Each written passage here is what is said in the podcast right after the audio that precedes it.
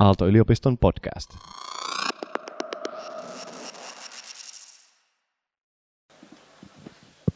Okei, hyvät ystävät, tervetuloa. Meillä on tässä viides luento nyt eh, filosofian systeemiajattelu sarjassa käynnistymässä otsikolla äh, Ihmisyyden keksiminen.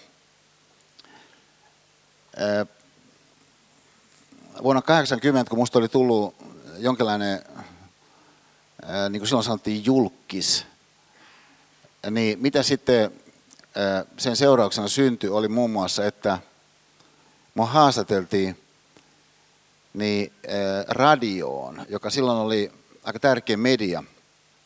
Mutta niiden radiohaastattelujen yhteydessä mä huomasin, että, että mulla oli vaikeuksia puhua kokonaisia lauseita loppuun. Että monesti mun ajatus ikään kuin karkas kesken sitä jotakin lausetta ennen kuin sain sen laitoksen päätökseen, myöskin koska jo silloin kuitenkin se mun pyrkimys oli yrittää ilmaista jotain sellaista, jos jotakin, jotakin kantavaa mukana, että se ei ole vaan ikään kuin joku yksittäinen väite jostakin asiasta. Niin tämä oikeastaan haittaisi mua aika lailla. Siis tämä mun kyvyttömyyteni puhua kokonaisia lauseita loppuun asti. Niin sen peilin kautta havaittuna, minkä tuollaiset radiohaastattelutilanteet varsinkin, niin toi mun silmien eteen, mutta mä olin tutustunut Emma Nummiseen. Niin näin mä käännyin sitten Emma Nummisen, joka oli silloin valtava stara ja kokenut julkisuuskettu puoleen niin tämän ongelman kanssa, että mä pystyn puhumaan kokonaisia lauseet loppuun asti, niin tämä on aikamoinen ongelma oikeastaan noissa radiohaastattelutilanteissa, mitä mun pitäisi tehdä, niin Emma sanoi tässä, tähän, että ei tosi mitään ongelmaa, sönkkää. Niin tämä, tällainen sönkkäämisen kautta tapahtunut tilanteen uudelleen määrittyminen, niin myöskin toiminnallisesti aika vapauttavana oikeastaan, niin jälkikäteen ajatellen kyllä avasi jotain sitten väylää jonkin uuden määrittymisen suuntaan. Että oikeastaan se sitten tuotti loppujen lopuksi semmoisen, muistan aika selkeästi taitepisteen tilanteen, kun mä tein, oliko se nyt vuonna 1988, niin Jön Donnerista kirjaa. Ja mä haastelin häntä paljon sitä kirjaa varten sillä ajatuksella, että siinä kirjassa kuuluisi Jönen ääni. Ja se, että se siinä kuuluu, oikeastaan mä jälkeenkin aika ylpeä siitä, miten se kirja toteutui, mutta sitten mun piti niitä nauhoja purkaa. Mistä mä sitten kirjoitin sitä kirjaa, missä yhteydessä mä kuuntelin paitsi sitä Jönnin puhetta, niin E. Saarisen silloista puhetta, joka Emma Nummisen yleislinjauksen mukaisesti oli aikamoista sönkkäämistä. Kun mä kuuntelin niitä siis tunnista toisen, musta mä alkoi ottaa niin tosi paljon päähän. Mä vitin tuommoista sönkkäämistä kyllä kuunnella. Että kyllä tuossa täytyy pikkuhiljaa ryhtyä vähän skarppaamaan, joka tietenkin tuollaiselle ihmiselle on mahdollista. Omakaa se, että sä saat jostakin asiasta ehkä sanallisesti kiinni jostakin toiminnan tavasta – jostakin ideasta, joka on poikkeava siihen nähden, mitä siihen asti olet ehkä olettanut, että jossakin asiassa, vaikka puhumisessa, onko sitä ainoastaan tulee noudattaa, niin, niin joku tällainen sönkkää, joku yksi sana, joka sitä avata aikamoisen maailman, joka sitten puolestaan jossakin myöhemmässä tilanteessa jonkun uuden peilivaikutustilanteen kautta voi synnyttää asetelman, missä sitten ihminen voi lähteä pikkuhiljaa hivuttamaan jotain omaa juttua johonkin suuntaan, niin että jotain sellaista tuleekin keksityksi, mikä ei ehkä oikeastaan näkynyt sieltä alun pitäen ollenkaan mahdollisuutena. Esimerkiksi siitä syystä, että semmoista ehkä vaihtoehtoa ei ollut ylipäätänsä, niin tällainen hellän dynamiikka, niin kuin mulle olikin aikaisemmilla sanottu, ajatus ihmisyyden keksimisessä, voisi kuvitella, että olisi yksi syy siihen, että miksi joku saattaisi tulla tähän saliin, siis keksiäkseen omasta ihmisyydestään jotain. Sellaista, jonka logiikka noudattaisi tuollaista, joka käytännössä noissa äskeisissä esimerkkeissä mun puhumisen osalta, niin on kyllä aikamoinen tuollainen butterfly effect logiikka. Se on kuitenkin oikeasti aika pieni asia, jos joku sanoo sulle jossakin tilanteessa jonkun yhden sanan.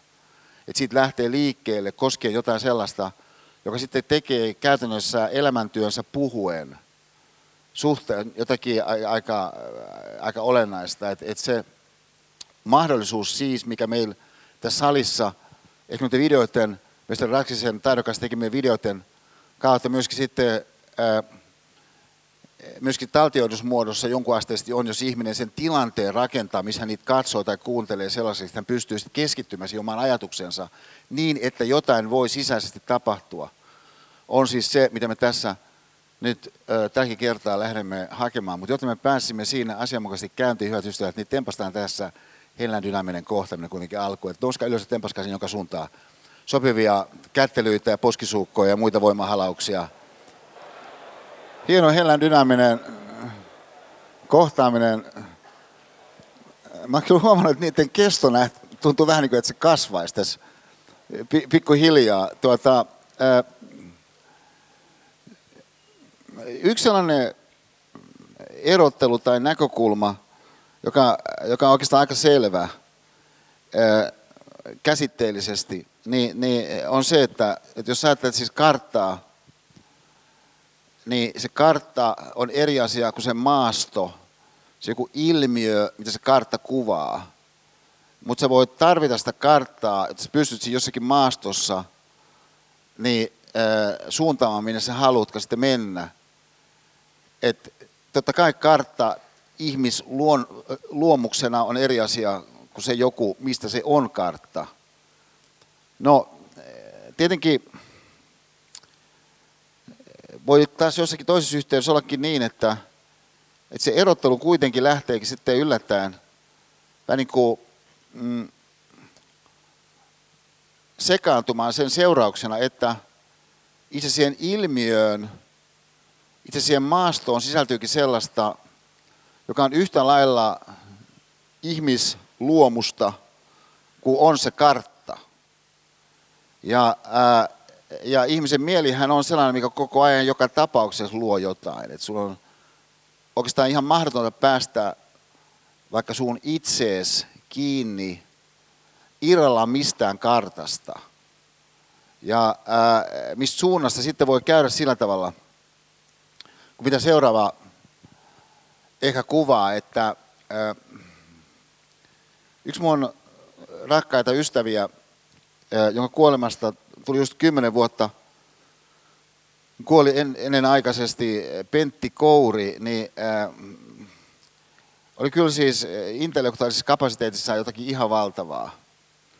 Ja äh, et siis Pentin kanssa kun puhuu puhelimessa, ja me puhuttiin puhelimessa varmaan joka päivä jostakin vuodesta 92 eteenpäin. Ja niin, että oikeastaan jokainen Pentin lause tunneli se olisi jo semmoisena ollut painokelpoinen, että siis Pentti ei ollut sönkkää koulun kasvattaja. Ja no sitten, sitten Pentin poika meni naimisiin, mutta tällä Pentin pojalla oli ollut traaginen sukellusonnettomuus, minkä johdosta hän oli pyörätuolissa, niin kun nämä häät Miamiissa semmoisessa huippuhotellissa tapahtui, ja se oli hyvin koskettavaa, kun Pentti, joka oli siis tosi karismaattinen, iso kokonen, työnsi sitä poikas, joka on pyörätuolissa semmoisessa puutarhassa tehtyyn tavallaan alttari systeemiin ja, ja sitten myös tämä seremonissa tapahtuma. Istuin siinä, niin, niin Pentin vanhan ystävän, joka nimenomaan oli esitellyt Pentin mulle, niin, niin loistava Lenito Airiston vieressä – niin, niin mä istun siinä Lenitan vieressä, mutta mä olin huomannut sen vanhan, vanhemman pariskunnan sieltä. Mä kysyin Lenitan, että tiedätkö kuka tuo on tuo vanhempi pariskunta tuolla, jolla on tuolla herralla tuonne valkoinen puku. Niin e, loistava Lenita Aidossa sanoi, että, että tähän on kuule toi professori Edmund Phelps ja hänen argentilainen puolisonsa Viviana. Että vuoden 2006 taloustieteen nobelisti. No sitten sen seremonian jälkeen menin puhumaan ja esittäytymään tälle pariskunnalle. Sanoen, että, että kun mä tuossa seurasin teitä, niin en voi olla panematta merkille sitä, että, että kun teidän välillä selvästi on magiikkaa, Niin mikä on teidän rakkauden salaisuus, mä kysyin. Niin, niin herran Nobelistilta ja hänen, hänen puolisolta, jotka innostuivat kysymyksestä. Ja, ja, ja siinä sitten, samalla kun kävellään kohti niin sitä allasaluetta, missä sitten oli illallinen, niin he sanoivat, että, että tuu Esa tuohon meidän pöytään, kun siellä ei ollut mitään valmista istumajärjestystä. Tuu tuohon meidän pöytään. Ja mä sitten näin asetuin ja, ja, ja tota, joo, sitten tuli kaikenlaisia mu, muita tällaisia, no lähinnä taloustieteen edustajia, esimerkiksi Bent Holmström, meidän myöhempi Nobelista tuli siihen ja, ja, ja tota, no, siinä sitten ollaan ja ilta kuuluu, se on suuremmainen ilta ja, ja, ja herra Nobelisti on siinä pöydän keskushenkilö ja, ja, ja Pentti oli varannut fantasiset tarjoamat sinne upeita ruokia ja, ja upeita viinejä, ja, joita siinä kaiken aikaa tarjotaan ja laseja täytetään. Ja sitten jossakin vaiheessa, jossakin ehkä kahden tunnin paikkeilla, lasit jälleen on täytetty. Ja kun ne on täytetty, niin Rouva Phelps sanoo sen pyöreän pöydän yli siinä erittäin kuuluvalla äänellä, kun herra Nobelistinkin lasi siis on täytetty, että net nyt riittää. No, itsekin tuon lauseen muutaman kerran kuulleena.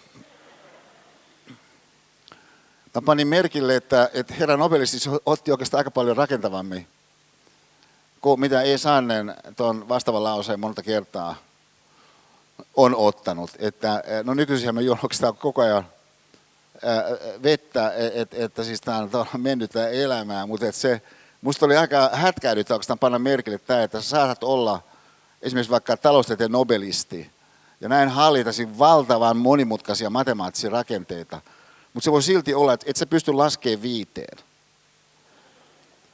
Jos sun pitäisi laskea viiteen yli vaikka kahden tunnin, ja se koskisi äh, viinilaseja, kun niitä koko ajan täytetään. Ja, ja äh, nyt voi sanoa, että okei, toi on potentiaalinen ongelma, mutta ei välttämättä, koska ihminen pystyy kääntymään toisten puoleen. Se on ihan mahdollista, kääntyä toisten puoleen sulla on joku ongelma, vaikka niin kuin mulla oli tämä ongelma liittyen siihen, että mä en pystynyt lauseet puhumaan kokonaisen loppuun, mä käännyin Emma Numisen puoleen. Mutta tässä tapauksessa niin selvästikin äh, Rova Phelps biti miestään silmällä. Mutta niin, että samanaikaisesti niin, niin herra Phelps niin oli valmis kääntymään hänen puoleen semmoisen asiassa, missä ehkä hän jostakin syystä saattaisi olla – vähän heikoilla. Niin on musta siis kiinnostava niin, niin ilmiökenttä, joka sitten kaiken kaikkiaan mä tutustuin professori Phelpsiin ja hän ystävällisesti pyysi mut niin, Kolumbian yliopistossa olevan sentterinsä äh, ulkomaiseksi jäseneksi ja, ja, ja äh, mä vähän kirjoitinkin hänestä ja niin päin pois. Mutta kerran mä kysyin häneltä, että, että mikä, mikä sun mielestä on sun tärkein panos taloustieteeseen? Niin professori Phelps sanoi, että no kyllä monet sanoisivat, että, että mä oon yrittänyt tuoda niin, ihmisen takaisin talousteorian keskiöön. Takaisin. No, tavallaan niin on jossain mielessä ehkä hämmästyttävää ulkopuoliselle jokin maalikolle, että ihmiset olisi ylipäätänsä joskus häipynyt jostakin siis talousteorian, taloutta koskevan tarkastelun – niin, niin kartastosta. Kun periaatteessa voisi kuvitella, että koko juttu koskee ihmisiä. Mutta se voi olla, että et, et, et ihmisiä voi olla niin kuin vaikea hahmottaa, sanotaan vaikka kasvun ilmiön yhteydessä. Et vaikka kuinka oltaisiin kiinnostuneita kasvun ilmiöstä, ja ehkä ajatellaan, että varmaan ihmisillä on jotain tekemistä kasvun ilmiön kanssa, niin sinun on parempi tarkastella jotakin pääoman liikkeet esimerkiksi.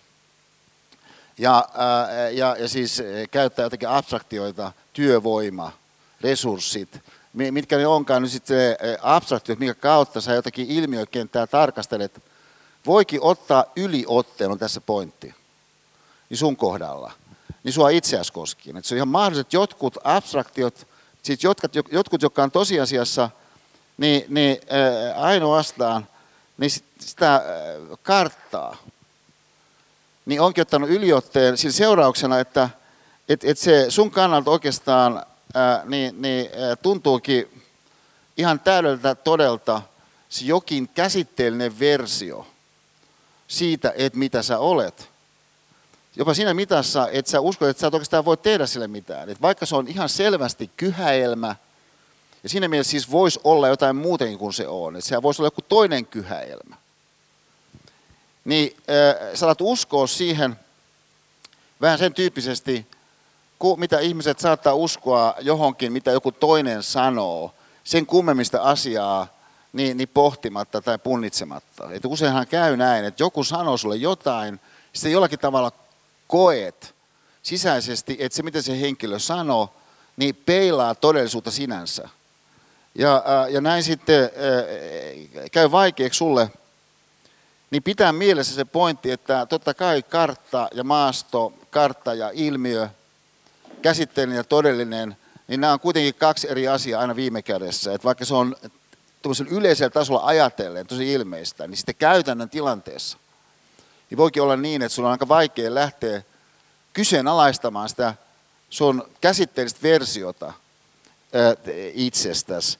Jopa siinä suunnassa, mikä kuitenkin tuntuisi aika helpoltakin ehkä kuitenkin avata niin tuollaiseen luovaan työskentelyyn, tällainen tarinallisuus. me, mehän tiedetään se, että, että, että ihmiskunta, sivilisaatio on aina muotoillut tarinoita.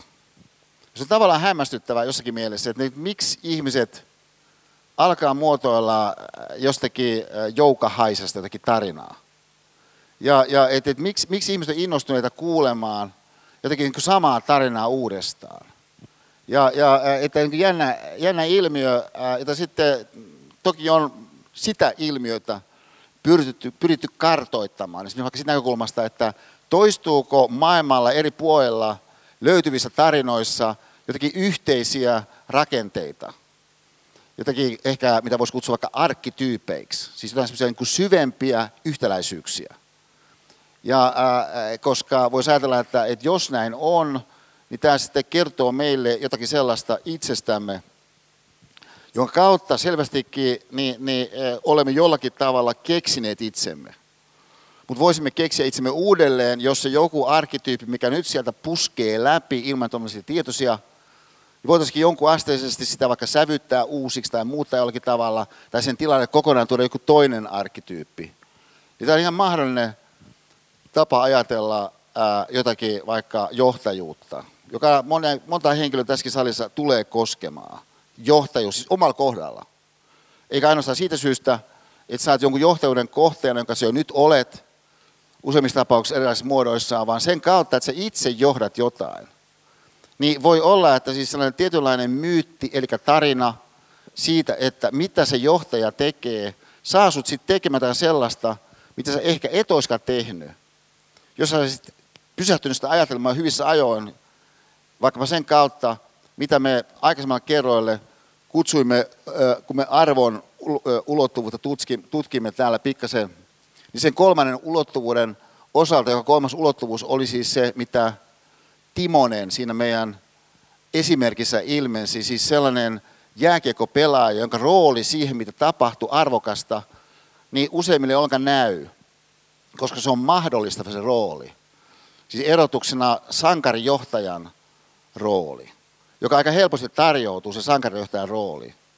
Ja tämän seurauksena sitten se mahdollisuus, mikä nyt vaikka tässä salissa saataisiin jollakulle herätä tässä kohdassa, oli se, että, että henkilö saataisiin haluta lähteä rakentamaan paitsi käsitteellisesti, niin myöskin tarinallisesti sitten niin, ö, omaa ihmisyyttää.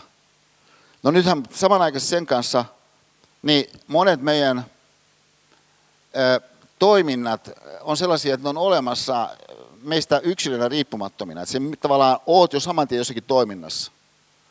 Ja, ja sitten se voi olla, että se joku toiminta on semmoinen, että et, et, et sä et oikeastaan tule ajatelleeksi, että se tietysti mikä tahansa toiminta on toimintana olemassa just siitä syystä, että tavoite on jossakin muualla. Niin kun tämän yhdistää näihin kahteen aikaisempaan näkökohtaan, jätäkää seuraava, että ää, 80-luvulla, ää, kun minusta niin niin kuin sanottu oli tullut jonkunmoinen julkisuuden henkilö, niin sitten mun kollegat Helsingin yliopiston filosofian laitoksella, missä mä ylpeänä silloin ö, palvelin ja ajattelin, että mä aina olisin siellä. Se oli ihan mahtava ilmapiiri. Se oli aivan, aivan suuremmoista. Niin mä olin siellä siis ää, nuori tutkija ää, ja, ja nuori opettaja. Ja meillä oli aivan, aivan huikea se tiimi, jossa me päivittäin kohtasimme, kun tämä oli ennen kun PC yleistyi, niin tämän seurauksena ihmiset fyysisesti tulivat sinne metsätaloon, missä filosofian laitos sijaitsi. Me mentiin yhdessä aina syömään, yhdessä aina sitten kahville. Niin yhden sitten kahvin yhteydessä, kun suunniteltiin tulevaa syksyn opetusta, niin, niin äh, sitten äh, ihan valtavan yliopistouran tehnyt, mutta se oli siinä, siinä vaiheessa täydessä vauhdissa. Sitten dekaani ja yliopiston rehtori ja yliopiston kansleri ja akateemikko Ilkka Niiniluoto sanoi, että, että hänellä on sellainen ajatus, että, että Esa pitäisi tuon filosofian historian johdantokurssi, mitä ei oltu pidetty. Se on vaan luotettu yhteen kirjaan, että ihmiset lukisivat sen filosofian historian johdantokurssin Ketosen klassikokirjan kautta. Mutta Ilkka ehdotti sen kahvit tavalla, että, että mitä Esa pitäisi tuon filosofian historian johdantokurssi, niin siihen Simo Knuuttila, joka sitten teki upean uran uskonnonfilosofina ja, ja, ja nimenomaan filosofian historian huipputuntijana, sanoi, että no nyt tuli kyllä semmoinen teema tarkastelu, mistä Saarisen poika ei tiedä hölkäsen pöläystä. Että hän ilahtuu tästä ehdotuksesta, että Saarinenkin joutuu vihdoinkin paneutumaan filosofian historiaan. Koska totta on, että mä itse asiassa olin osana mun opintoja, niin tultuani sinne vuonna 1972 opiskelemaan, se oli mun elämän äh, suurin kyllä hetki siihen mennessä, tosiaan erillisenä erottuvana asiana, kun mä sain sen äh, hyväksymiskirjeen Helsingin yliopistolta, mutta pääsin opiskelemaan teoreettisesti filosofiaa Helsingin yliopistoon. Niin kun mä olin tullut opiskelemaan sitä, niin musta tuli aika, aika hämmästyttävä siihen mun lukion menestykseen nähden, niin, niin jonkunmoinen menestyskertomus. Ja sitä mä väittelin 24-vuotiaana. Mutta se mun väitös niin äh, nuorena oli mahdollista sen takia, että mä pistin kurvit suoreksi tosi monessa kohdassa. Ja mä menettelin itse asiassa monessa kohdassa just toisin kuin mitä mä nykyisin suosittelen, että opiskelijat tekis. Et se on niin kuin mahdollisimman kaukana siis semmoista laaja-alaisesta eri asioista, mikä liittyy toisiinsa, niin, niin suuntaan avautuvasta opiskeluotteesta. Mun juttu, mun se mahdollisti sen valtavan fokusoitumisen, mikä seurauksena mä siis väittelin niin, niin nuorena, mutta yksi niistä asioista, missä mä pistin kurvat suoreksi, oli filosofian historia. Mutta nyt siis Ilka Niinilto ehdotti, että, että, että, että Esa pitäisi filosofian historian kurssin, ja Knutila Simo ilahtui, että Esakin joutuisi paneutumaan vihdoin ja viimein. Niin, niin filosofian historiaa, ja näin sitten mä sitouduin siihen, joka oli ihan mahtavaa. Ja, ja tota, äh, mutta tämä oli sitä aikaa, kun mä äh, olin tutustunut Pipsaan, mutta meidän suhdehan alkoi aika sillä äh, hitaan puoleisesti niin, niin rakkausmielessä. Ja, ja äh, et, et meistä tuli hyviä ystäviä. Ja, ja sitten äh, mä olin kyllä ihan tosi innostunut Pipsasta kaiken aikaa. Mutta hän oli, hän oli niin kuin aika äh, vähän sillä niin kuin breikit päällä ja siinä on mukana siinä käsijarru. Ja, ja, ja, ja siis, no, sitten kuitenkin loppujen lopuksi niin, äh, niin se meidän rakkaussuhde alkoi. Ja sitten mulla on meneillään niin filosofian historian äh, johdantokurssin Aristoteles-osuus. Mutta mä oon rakastunut Pipsaan. Niin mä vedän siellä portteina sitä Aristoteles-osuutta osana tätä filosofian historian johdantokurssia. Ja mulle tuli mieleen, että, että mitä hemmetin mä tässä nyt puhun Aristoteles, kun kiinnostaisi paljon enemmän puhua Pipsasta. Mutta mä siinä sitten kuitenkin muistan itseni siitä, että et, et Pipsan rooli filosofian historiassa on vielä jossain määrin niin kiistanalainen. Ja tämä nyt vasta johdantokurssi ja muuta. Kunnes mä keksin, niin siis kesken kaiken sitä luentoa, että voisinhan mä oikeastaan kytkeä niin Pipsaan Aristeleeseen.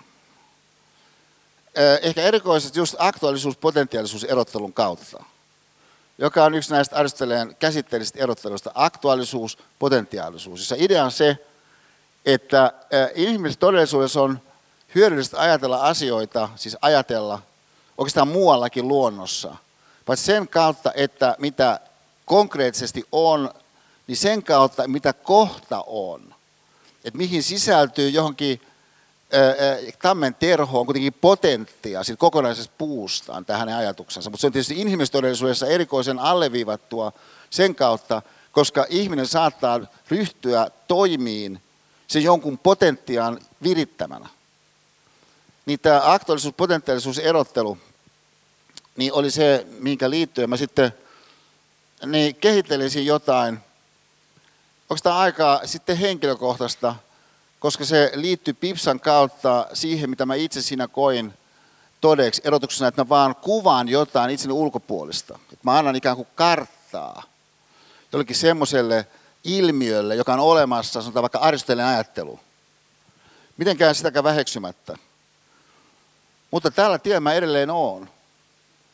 Ja nythän tämä on tietenkin mahdollista jollekulle tässä salissa siis se, että sä löydät jonkun henkilökohtaisen säikeen, minkä kautta kanavan jonkun kurkistusreijän johonkin kokonaisuuteen, jossa jotain tekemistä on valmiina. Mutta se tutki siihen sitten jollakin sellaisella lisällä sen kautta, että sä pystyt liittämään siihen johonkin jotain sellaista, mitä siihen ei normaalisti liitetä. Siis tämä aika hämmästävä ilmiö, ehkä tämä on jyrkästi, ehkä liiankin jyrkästi sanottu, mutta mä sanoisin, että tämä on kuitenkin siinä suunnassa, mitä mä tässä nyt tapaan, että et, et käsitteellinen ulottuvuus, tarinallinen ulottuvuus, toiminnallinen ulottuvuus, no kyllä nämä aika pitkälti generoi, että kuka sä oot. No nyt tässä taas puolestaan seuraa, että voit jotain tuolla jossain kohdassa muuttaa. Voi olla, että sä et voi muuttaa sitä toiminnallisesti sinänsä. Että esimerkiksi, jos joku on tuntiopettaja Helsingin yliopiston filosofian laitoksella, on tietyt rakenteet, minkä puitteissa sun pitää toimia. Et esimerkiksi, että jos sä pidät johdantokurssin filosofian historiaa, niin sitten siinä on tiettyjä juttuja, mitä oletetaan, sä käyt läpi, tai onko sitä että käyt läpi. Että et tiettyjä asioita on annettuna, mutta sä voit tuoda siihen jonkin lisän. Ja nyt se mielenkiintoinen ilmiö siis on se, että et, et, et, et totta kai sun ajattelu tässä kohdassa, niin periaatteessa voisi heittää kehiin sulle itsellesi jotakin sellaista, nyt ainakin tuossa tarinallisessa suunnassa, minkä kautta sitten jotain semmoista voisi lähteä olemaan muuta, mitä tällä hetkellä on. Et, yksi noihin aikoihin mun kiinnostuksen kohteita, siis 80-luvulla, oli ranskalaisfilosofi Jean-Paul Sartre ja erikoisesti hänen eksistentialisminsa, tai se mitä joskus kutsutaan eksistentialismiksi, ehkä laajemmaltikin, mutta Sartren ajattelu oli minusta kiinnostavaa, koska hän oli niin valtavan räikeä se ajattelun, voisiko sanoa sävy, yhdistynä kuitenkin samanaikaisesti valtavan muhkeuteen. Ja, ja että et mua kiehtoi Sartren hahmo. Ja no sitten eilen mitä mä tein, oli, että kun mä ajattelin, että tosi hyvä teksti, mitä voisin nyt tää, tänään käsitellä, on Sartren maineikas lyhyt teksti, mikä perustuu puheeseen, mitä hän kuuluisalla tavalla piti, joka on julkaistu suomeksi nimellä Eksistentialismikin on humanismia. Niin mä tiedän ihan täysin varmasti, että mun tämä kirja. Siis mä etsin sitä kirjaa, mutta niin kuin monta kertaa mun nykyisin käy, niin mä en löytänyt sitä kirjaa. Ja, ja, ää, ja sitten mä myöskään, mä nopeasti katsoin, että olisiko jossakin lähi-antikvariaatissa saatavilla, antikvari.fistä, mutta ei ollut saatavilla. Et, et, et, tota, yhdestä antikvariaatista, niin, niin se olisi saatavilla, mä tilasin sen. Mutta siihen menee nyt jokunen päivä. Niin mä olin vähän harmissani, kun mä muistin, että mä olen itse kirjoittanut kirjan Sartresta. Et mä olin oikeastaan niin unohtanut, mä olen kirjoittanut kirjan Sartresta. Ja, ja kun tämä oli esipipsalista aikaa, niin, niin ehkä semmoinen unohduksen pilvi oli vähän niin kuin työntänyt tämän taustalle. Tämä, tämä on niin monessa suhteessa oikeastaan, mä olen aika ylpeä tästä, ää, niin, niin, ää, tästä, tästä kirjasta, jonka Soundi-kirjat julkaisi. Koska mä olin ää, niin harmistani silloin siitä, että ää, isot kustantamot oli hylänneet Punk-akatemian.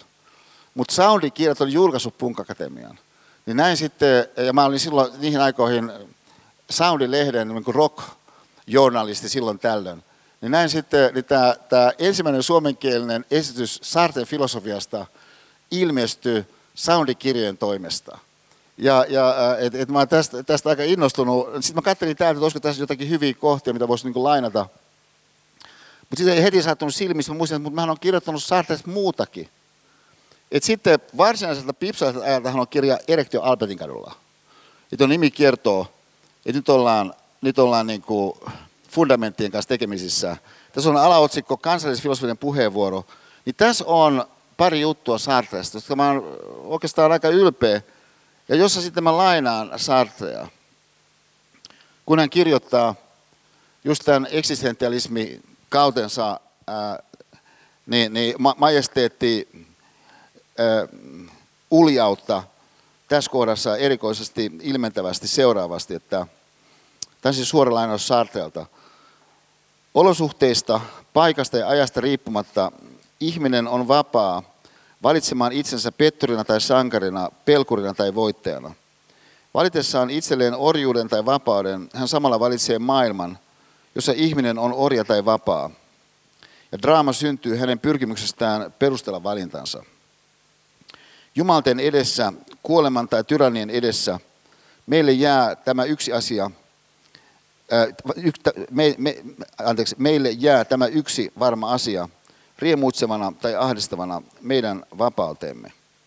No, tämä on siis tämä aikamoinen tällainen yksilövapauden korkea veisu väittämä, joka tietystikin tarkoittaa selvästikin sitä, että, että se sisäinen maailma, mikä ihmisellä on, tarjoaa sellaista pelivaraa, mitä ulkoinen maailma niin ei tarjoa sitä pelivaraa sen kautta, että sä pystyt asennoitumaan siihen ulkoiseen todellisuuteen hyvin erilaisilla tavoilla, mikä seurauksena ulkoinen todellisuus sun kannalta on erilainen ulkoinen todellisuus kuin ennen kuin sä muutit sitä sun asennoitumistapaa, sitä sun hahmotustapaa, sitä sun tarinaa. Sitä käsitteellistystä, sitä ulkoista koskien oli. Niin äh, tässä suhteessa siis tuo tarkastelu on sen maailman, jota voi ajatella, että äh, nyt meihin suomalaisina liittyen vaikka Eino Leinon patsas osalta ilmentää siis teksteineen, siis tämä teksti, että yksi on laulu ylitse muiden, ihmisen aatteen hengen ankara laulu. Niin tuo esiin siis sen, että sulla on jotain erityistä. Ja, ja että se joku erityinen, mitä sulla on ihmisenä, niin ää, erottaa sut siitä, mitä siinä ulkopuolella puitteina on joka tarkoittaa edelleen sitten sitä mahdollisuutta, että jos me ajatellaan ihmisyyden keksiminen, että varmaankin sitten tämän jonkin erityisen, mitä sitten onkaan tarkemmin ajatellen tai tarkemmin tarkasteltuna, että mitä sitten onkaan kautta, niin se sun oma ihmisyyden keksiminen, niin voisiko oikeastaan ottaa aika moisiakin potentiaalisia askeleita. Ajatelkaa näin, että kun meidän pojat oli pieniä, niin, niin, äh, niin kuin mä sanoin, olisiko se viime kerralla ollut, siis niin, että se oli eh, mulle mun elämän suurin asia, kun meidän pojat syntyi. Mutta mun kannalta kuitenkin se myös aiheutti sen, jos ollaan siis raakarehellisiä, että mun asema taas Pipsaan nähden dramaattisesti muuttui, kun mä olin kuitenkin ollut siihen asti ykköspallin kaveri. Niin, niin kuin mä sanoin, mä yhtäkkiä huomasin, että mä oonkin kolmospallin kaveri. Ja, ja että et Pipsan fokus oli meidän pois kuitenkin ensisijaisesti – niin, niin suuren egon mies E. Saanen oli pikkasen siinä sitten vähän niin kuin vaihtomiehenä kaiken aikaa. Ja, ja, ja, ja että et, niin et suuret pelit hoitaa ihan muut hahmot, tyyppinen tilanne. Ja, ja no sitten kuitenkin, kun elämä menee eteenpäin, niin oli se vuosi, kun pojat oli aloittanut lukion. Ja muistan selvästi, kun pojat oli omissa uuden vuoden juhlissaan, ja, ja, ja tuota, me oltiin Pipsan kanssa aivan hermona, kun pojat oli omissa uuden vuoden juhlissaan Lautasaaressa, minkä aiheutti sen, että me ei mihinkään juhliin me, vaan me kökötettiin vaan kotona. Odotetaan, että pojat soittaisivat, että voisi käydä hakemassa heidät pois sieltä juhlissa joskus yöllä, koska ei voinut luottaa, että saa takseja, eikä missään tapauksessa voinut niin busseihin jonakin uuden vuoden yöllä mennä jo kaikenlaisten räyhäävien tyyppien sekaan. Ja, ja ää, niin, niin tota, no näin ollen sitten puhelin soi, me haetaan pojat sieltä Lautasaaresta. Juhlat oli onnistunut ihan mahtavasti, tullaan kotiin. Ja pojat on siinä innostuneina. No mä olin siinä ihan siis huikeissa tunnelmissa, että siis uuden vuoden yö ja, ja ihan selvästi ollaan nyt uudessa aikakaudessa kiinni. Ja, ja ää, mä olin siis aivan valtavan innostunut, itse asiassa niin innostunut, että samalla kun pojat siinä sitten sonnustautu yöpuulle, niin mä heitin siinä pojille tällaisen kysymyksen, kuin että et, et, et, et, mitkä teidän mielestä on mun keskeisimmät heikkoudet? Heitin tämmöisen teeman tarkasteluun, johon pojilta ei mennyt kovin pitkään miettiä vastauksia. Ja, ja äh, et siinä, äh, siinä tota, äh, Oliver totesi, että, että, että pikkasen äkkipikainen joskus. Ja, ja sitten Jerome jatkoi siihen, että, että, että vähän moody. Ja, että, että, että vähän, vähän niin kuin tunnelmat vaihtelee. Näin, ja, ja, ja tota, no mä kuuntelen sitten siinä ja ajattelin, että no, no on kyllä ihan hyviä kuvauksia. No onko mitään muuta vielä? Jolloin Oliver, joka on se ensimmäinen, joka puhuu, niin, niin hän oli semmoisessa vaatehuoneessa, niin hän tuli sieltä ulos painottaakseen sanoja ja sanoi näin, että jos näissä kahdessa asiassa päästäisiin eteenpäin, olisihan se jo tuntuva läpimurto. Niin huomatkaa, että tämä on ihan mahdollinen siis ajattelutapa, tällainen läpimurron ajattelutapa. Että et jos jollakin henkilöllä esimerkiksi on vaikeuksia saattaa lauseitaan loppuun, niin voihan olla kuitenkin, että läpimurto syntyisi oikeastaan aika pienelläkin tönäsyllä. No varmaan se edellyttää, että se henkilö antaa tilaa sille mahdollisuudelle. Ja et, et ihan minimisti, että et se ei ole jotenkin vakioisena annettu se, että miten sä vaikka esimerkiksi puhut. Ja, ja siis tässä suhteessa se ajattelun vapauden kautta avautuva mahdollisuus virittyä uudesta suunnasta, niin tulee tarkastelu aika kauniisti. Ja sitten filosofisesti puhuen kiteytyy tällaisiin lauseisiin, jos sitä asiaa vähän käsitteellisemmin lähestyy, kuin esimerkiksi, että ihmisellä olemassaolo edeltää olemusta. No, tämä on tämmöistä vähän abstraktia puhetta, mutta olemus siis tarkoittaa tässä jotain semmoista, joka pysyy samana. Että siis tavallaan se pointti sun osalta tästä ajateltuna on, että et, et pikkuhiljaa syntyy se, mitä sitten muut ehkä pitää sun olemuksena. Että sä oot olemuksellisesti jotain, miksi sä oot nyt sitten osoittautunut jossakin vaiheessa. Siis tämä pointti, mä sanon sen toisella saartelainauksella, on seuraava.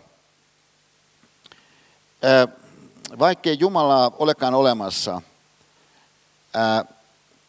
on kuitenkin yksi olento, jonka olemassaolo on ennen olemusta.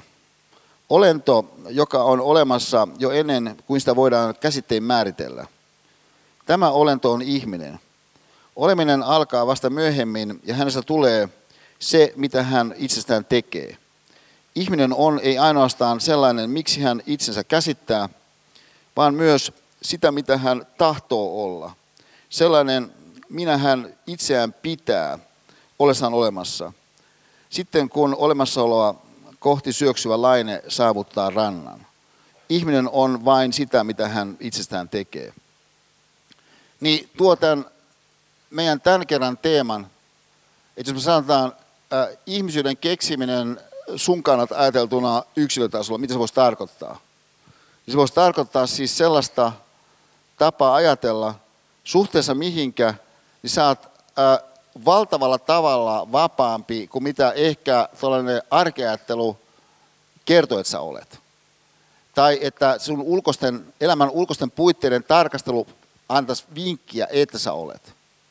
Ja että tämän ytimessä on joku sellainen ihmisessä oleva erityisyys, joka taas sit puolestaan niin, niin, pitää sisällään mahdollisuuden niin, huikeeseen läpimurtoon. Ja jossa sitten puolestaan niin, niin meillä on erilaisia varmaan vastavoimia, mutta niistä ehkä kaikkein tärkeimmistä vastavoimista niin, on seuraava. Ja nyt mä tässä kohdassa niin, äh, esittäisin tämmöisen pienen videon pätkän, aluksi ilman sen kummempia selityksiä, että mennään, mennään vain suoraan tähän videon pätkään.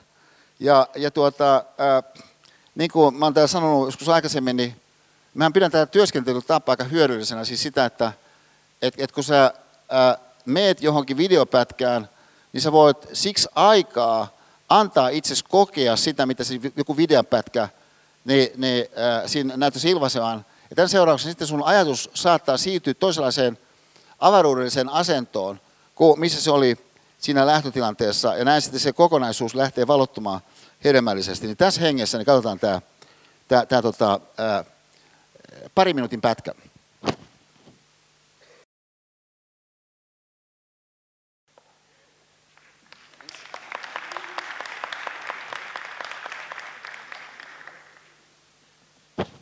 Nyt, nyt, nyt tota, jos ajatellaan, niin, niin, ää,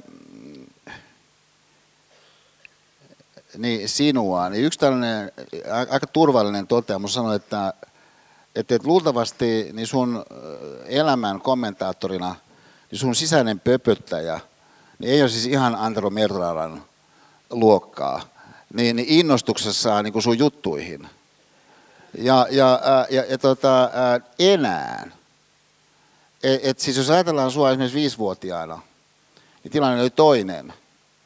Ja, ja ää, siis tämän sisä, sisäisen pöpöttäjän kysymys on kyllä aika moinen, koska siis normaalitilanteessa sä et huomaa, että, ää, että tämmöinen on ylipäänsä toiminnassa.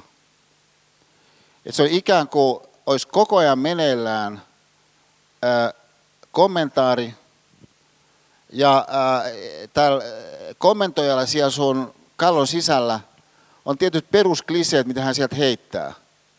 Ja äh, usein oikeastaan edes katsomatta, että mitä reaalitodellisuudessa tapahtuu. Ja tämä on ikään kuin semmoisessa selostajan pömpelissä, josta ei oikein kunnolla näe edes. Ja, ja, äh, et, et, mutta ei toisaalta tarvitse nähdä. Et kun sä voit heittää niin semmoisia perus, perussettiä sieltä. Ja, ja että tämä on niin tyypillistä meikäläistä. Että tämmöistä tämä niin aina on. Ja, ja, ja, ja, ja siis, että et, et, et kaikki tilanteet on oikeastaan aika lailla niin kuin sä arvasit, että ne on. Tarkoittaa siis, että sun pöpöttäjän ei tarvitse tarkentaa sitä kantaansa, niin sen perusteella, että jotakin tapahtuikin sellaista, joka on ihan toista kuin mitä ehkä hän niin oletti. Niin synnyttää sun kannalta nyt sen, siis sen tilanteen, että, että kun sun kartasto niin aika helposti sekaantuu sen kanssa, mikä se itse ilmiö on. Siis aika helposti sen takia, koska on täysin ilmeistä, että totta kai ihmisolentona ja osana elämän ihmettä, siis aivan valtavasti on kaikenlaista sellaista, mitä siis ei ole ollenkaan sun millään kartalla. Sitten puhumattakaan, että se tyyli, se tapa, se sävy, millä sun sisäinen pöpöttäjä kommentoi asioita, niin, niin tavoittaa sen hieno finenssi, mikä siellä jossakin on. Niin tämä, tuntuu siis, kun asia pikkasen katsoo kauempaa, hyvin turvalliselta toteamukselta. Mutta sun kannalta niin asetelma on, että, että, että asiat oikeastaan on aika pitkälti jo nyt tiedossa. Siinä mitassa siis, että jos, jos joku sanoo ää, käsitteellisesti, kuten Sartre sanoo, jostakin jatkuvan radikaalin vapauden ideasta, että tämmöinen koskee ihmistä, niin se tuntuu tosi kaukaa haetulta. Ja sun sisäinen pöpöttäjä rynnistää heti kertomaan, että minkä takia itse asiassa noin todennäköisesti ei ole. Tai jos on toisella tavalla, että yksi syy luultavasti siihen, että minkä takia monet on kokenut tämän luentotilanteen, ehkä myöskin nuo luentovideot, niin hyödyllisiksi tai jotkut mun pidemmät seminaarit hyödyllisiksi johtuu siitä, että se tilanne synnyttää mahdollisuuden sun saada sun sisäinen pöpöttäjä hetkeksi hiljenemään. Ja että saat toisenlaisia ääniä esiin siitä sun sanoisin niin sisäisestä kuorosta. Siis semmoisia ääniä, jotka on esimerkiksi hienovaraisempia, ne on herkempiä, ne on kunnioittavampia, ne on kiinnostuneempia kuin mitä sun sisäinen pöpöttäjä on. Ja, ja, ja tämän seurauksena sitten, kun sä siis onnistut löytämään jonkun tilanteen, missä näin tapahtuu, niin sillä voi olla aikamoisia sitten jatkoseurauksia sen suhteen, että, että mitä sä keksit itsestäsi ihmisolentona. Niin tämä maailma mielessä, huomatkaa vielä toisaalta tavalla tämä ilmiö seuraavasti, että, että kun me ajatellaan, mitä, ää, mitä tämä pointti kolme toiminnallisuuden osalta ää, tarkoittaa, ää, nyt tässä kohdassa, niin, niin huomatkaa se, että, ää, että kun, jos oot vaikka jollakin sun ystävällä, jolla on pieni lapsi, ja, ja ehkä jollain on jo nyt pieni lapsi, mutta sanotaan, että se jollakin sun kaverilla on lapsi, ää, tai joku sun kaveri, jolla on lapsi, näyttää jotakin videota lapsesta, joka on vaikka kahdeksan kuukautta vanhaa, niin se ää, video voi vaikka näyttää tämän kahdeksan kuukautta vanhan, vaikka niin kuin Veera-tyttären, niin, niin äh, esimerkiksi konttaamassa. Ja, ja nyt sitten äh, sille isälle tai äidille, jonka Veera tytär nyt tässä video konttaa ensimmäistä kertaa, niin se on valtava hetki, kun se konttaa se Veera tytär. Koska se ero siihen nähden, kun hän ei kontannut, on ihan tosi, tosi valtava. Mutta on, äh, on tämä henkilö, joka sitä videota katsoo, kuinka läheinen tai ei, niin tähän Veera tyttäreen nähden, siis ootko sä hänen kummitätinsä tai kummisetänsä tai et, niin sä paat merkille sellaisen tosiasian, että tämmöinen ihmisvauva on niin tosi innostunut siitä konttaamisesta, kun hän on nyt saanut itsensä konttaamaan. Että on ikään kuin menossa johonkin ihan niin tosi, tosi innostuneesti. Ja tämä ää, toiminnallisuuteen liittyvä eteenpäin jonnekin kurottavuus, on kyllä mä sanoisin aika lailla syvällisellä tavalla osa ihmistä, minkä takia sitten puolestaan jos me tempastaan tuollainen joku urheiluselostus käyntiin, niin se tietyllä tavalla tempasee meidät mukaansa siihen katsomatta, että kuinka kiinnostus saat jostakin tietystä urheilulajista, tai kuinka kiinnostat ylipäätänsä edes urheilusta. Se silti tempasee sut mukaan siitä syystä, koska on niin ilmeistä, että siinä on jotakin tavoitteellista meneillään. Siis tämä tavoitteellisuuteen liittyvä imu. Ihmisellä on imua kohti potentiaa. Että siis on jotain, mitä vielä ei ole, mutta se voisi olla. Ja nythän tämä on aika lailla selvää, että taas se, mitä vielä ei ole, mutta voisi olla, niin ulottuvuutena on aika lailla ö, laaja. Jos ei sanota suoranaisesti rajoittamaton, ainakin se on ihan aika lailla laaja. Mutta ihmiseen liittyen siis tavoitteellisuuden projekti on siis sellainen, että sä voit antaa jollekin tavoitteellisuuden muodoille niin sitten jotakin perusnimikkeitä – että ne, et nehän voi olla jotain siis sellaisia, ää, jotka vaikka tarinallisesti kiteytyy. Tai ne saattaa olla sellaisia, ne tavoitteellisuuden muodot, jotka käsitteellisesti on ilmaistavissa. Ja, ja että et ihminen on perustavasti vaikka ää, työkaluja käyttävä eläin. Ja, ja, ja miksi työkaluja käyttävä eläin? Koska työkaluja käytetään, jotta tietyt tavoitteet saadaan toteutettua. Ja sitten, sitten katsellaan muuta eläinmaailmaa ja, ja ei löydetä ainakaan niin nopealla tarkastelulla, niin sieltä yhtä lailla hienoja työkaluja, niin näin päätellään, että ihminen on työkaluja käyttävä eläin. On tämmöinen käsitys, mikä jollakin itse asiassa on ollut. Mutta siellä on käsitteellinen käsitys, joka liittyy siis siihen, että, että, että ihminen joka tapauksessa on tavoitteellinen.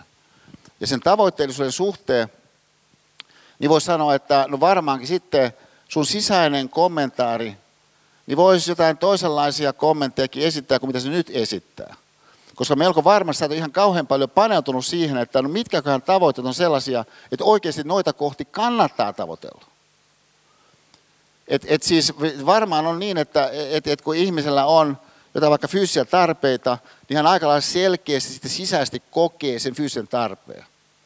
Et, et jos sulla on niin vessahätä, niin se, se tavoite artikuloitu hyvin selvänä. Jos on nälkä, niin sekin artikuloituu suht selvänä. On niin kaikenlaista semmoista, mikä näytössä artikuloituu suht selvänä, mutta enimmäkseen tavoitteet ei ole kauhean selviä. Ne voisi yhtä hyvin olla jotain muita kuin mitä ne on. Nyt mun tapauksessa, mitä tapahtuu, mutta mä en muista sitä, että miksi niin tapahtuu. Mutta musta se ilmentää tätä ihmisen tarinan luonnetta kyllä aika vahvasti oli, että kun mä tulin opiskelemaan Helsingin yliopiston filosofian laitokselle, niin mä siis keksin jostakin syystä tämän ajatuksen, että ja mä ilmaisin sen mielessäni tämmöisellä tavalla, vaikka tämä nyt jälkeen, se on pikkasen kiusallista edes myöntää. Siis tämä todella on vähän embarrassing. Siis se ajatus, joka sai tämmöisen lausen muodon mun mielessä, kuin että herrasmies ei väittele yli 25-vuotiaana. Joka äh, musta on, nyt kun mä ajattelen, kyllä ihan niin kuin pöhkölause, että ikään kuin, että kun tyyppi on 25, sitten ei enää niin kuin kannattaisi väitellä esimerkiksi. Mutta se ei ole sen sisältö, vaan että, että 25, näin, näin mä sen ymmärsin, että, että 25 olisi niin kuin hieno sellainen etappi, mitä ennen olisi niin kuin hieno niin kuin väitellä. niin tällainen kartta oli sitä mun askelusta inspiroiva kartta, joka sitten toteutui, niin, niin, niin tämä tarina. Mutta sitten kun tämä tarina toteutui, niin tämä toteutui muitakin tarinoita. Sen takia, että sitten se herätti jonkin verran kiinnostusta jo tämä vuonna 1977 lehdistöstä, lehdistössä, että on tämmöinen niin nuori tohtori. No sitten myöhemmässä vaiheessa, niin tämä nuori tohtori oli Los Angelesissa vieraillessaan nuorena postdokkina niin, niin inspiroitunut niin punk-rockista. Mä olin inspiroitunut punk-rockista sen takia, että yksi toinen vierailija UCLAissa, sitten, sitten ihan valtavan maailman tähti, Colin McGinn, joka jako ää, ää, niin sen toimiston mun kanssa, missä me oltiin, niin, niin ää, Colin, joka tuli Englannista, niin vei mut tämmöiseen konserttiin, missä hän sanoi, että tämä on ihan mahtava konsertti. Mutta mä kärsin siellä ihan valtavalla tavalla se konsertissa. Mä sanoin, että kun tämähän on siis, tämähän on ihan epävireistä. Että siis tämähän on ihan tuskaa kuunneltavaa. Että eihän tuossa ole mitään melodioita. Niin Colin sanoi, se on just se pointti. Tässä on koko pointti se, että sä kärsit. Ja, ja, ja, ja, ja mä olin, että oho, että tämä on aika mainio näkökulma. Ja, ja, ja, ja näin mä sitten aloin siis katsoa jotenkin vaikka Sex Pistols uudesta suunnasta. Ja, ja, ja sitten kun mä palasin Suomeen, niin se mitä sitten täällä kutsuttiin uudeksi aalloksi, oli lähtenyt käyntiin. Ja näin mä sitten siitä sain sen idean, että tämä energia, mikä tässä uudessa aallossa, niin kuin sanottiin, niin, niin ilmenee, niin tätä pitäisi ilmetä muuallakin. Siis se, että tartutaan toimeen. Että ei ole niinkään oleellista, että osaksi soittaa jotain, vaan sä alat niin soittaa. Se on tavallaan se sönkkää ajattelu tuotuna niin, niin musiikin ympäristöön. Niin tämä inspiroi mua ja näin sitten syntyy kirja Punk Akatemia, jotkut muut jutut niin siihen liittyen.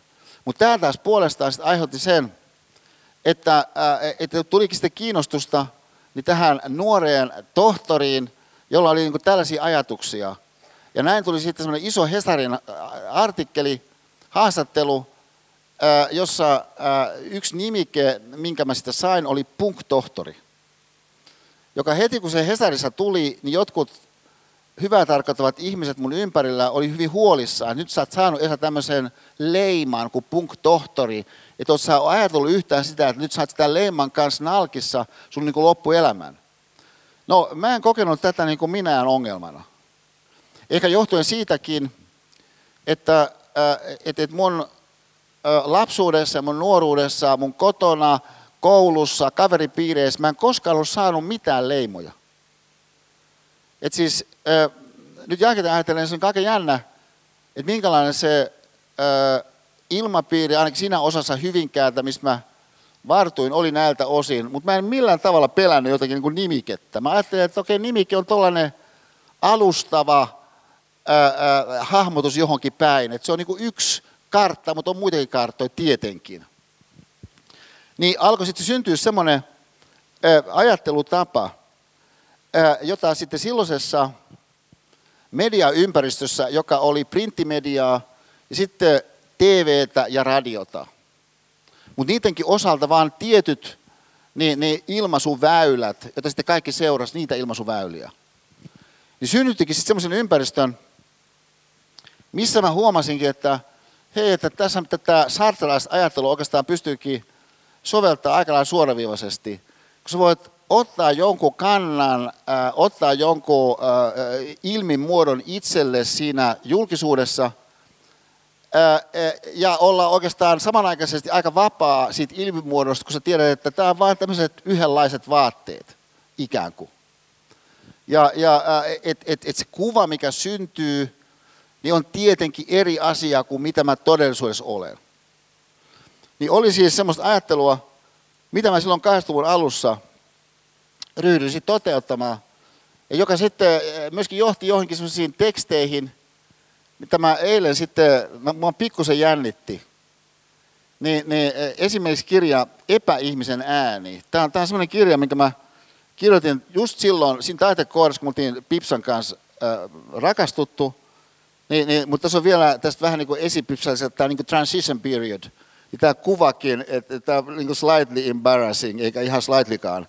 Ja, ja, ja, ja, mutta mutta et, et, et, et mulla on semmoinen niin kuin, tavallaan aika niin kuin julkea ote tuossa, just siitä syystä, koska mä en oikeastaan niin pelkää sitä, etteikö siinä julkisessa äh, kuvastossa, mitä mä tässä muovaan, pikkasen niin taiteilija muovaa omia taideteoksiaan niin mä säilyn kuitenkin siellä koskemattomana sen takana, koska eihän tämä ole mä.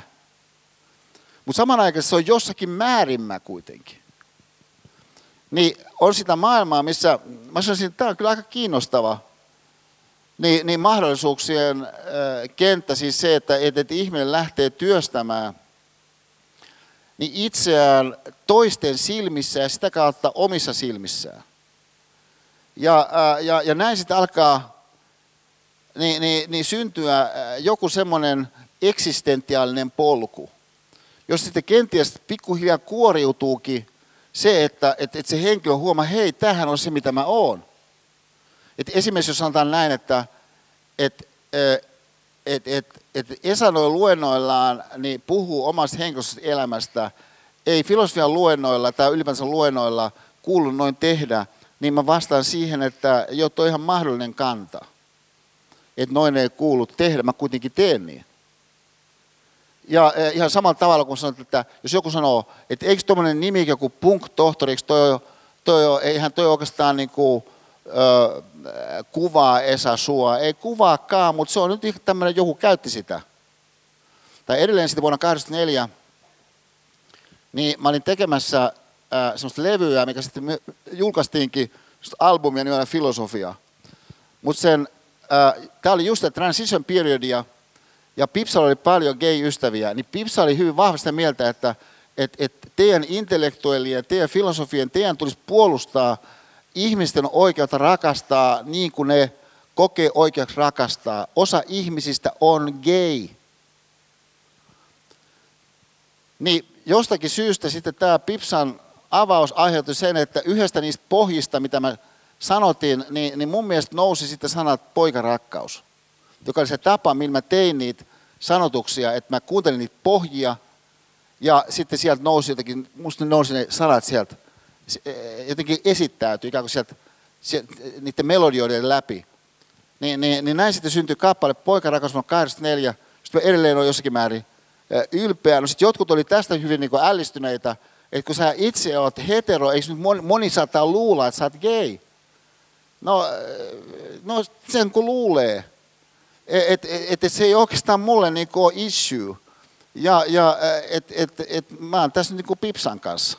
Ja, ja, ja siis, että se oleellinen elementti, mitä me tässä nyt tarkastellaan, on sen eduskuvan, mitä syntyy, mahdollinen taas sitovuus sun kannalta suhun nähden, mutta siihen nähden tämä Sarten eksistentiaalinen tai eksistentiaalisen pointti – että tietenkään sä et ole mikään olemus, niin on sellainen, mikä ää, niin, niin, ää, saattaa olla avaava. Ja mihinkä kaikkeen nähden, niin ajatelkaa seuraavaa. Ja nyt mä tuun, mä tuun tuon ää, meidän normaalin ää, pu, puoliajan tässä pikkasen ylittämään, koska mä haluan tähän ää, vielä yhden kehittelyn esittää ää, ennen kuin ää, pidetään tauko. Ja nyt jälleen me mennään suoraan tähän tähän videopätkään. Tämä on monelle tuttu, mutta ehkä tämä ympäristö, missä me nyt sitä tarkastelemme, voi antaa siihen uusia sävyjä. Siis nyt me ollaan sukeltamassa tässä tuommoiseksi kolmeksi ja puoleksi minuutiksi, niin äh, elokuvaan Pulp Fiction.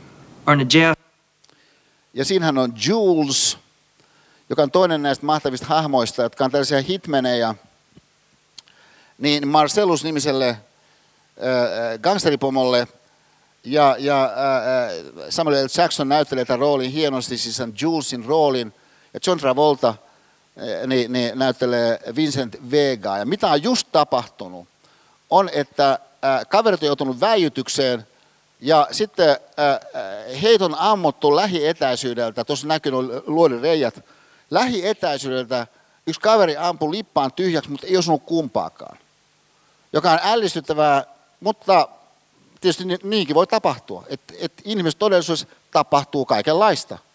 No nyt sitten tässä tapauksessa siis on näin tapahtunut, mutta Jules, niin kuin näette tästä kuvasta, on miettelijäs. Ja, ja he lähtee sieltä paikalle, paikalta ja sitten seuraa pikku keskustelu. Niin katsotaan tämä.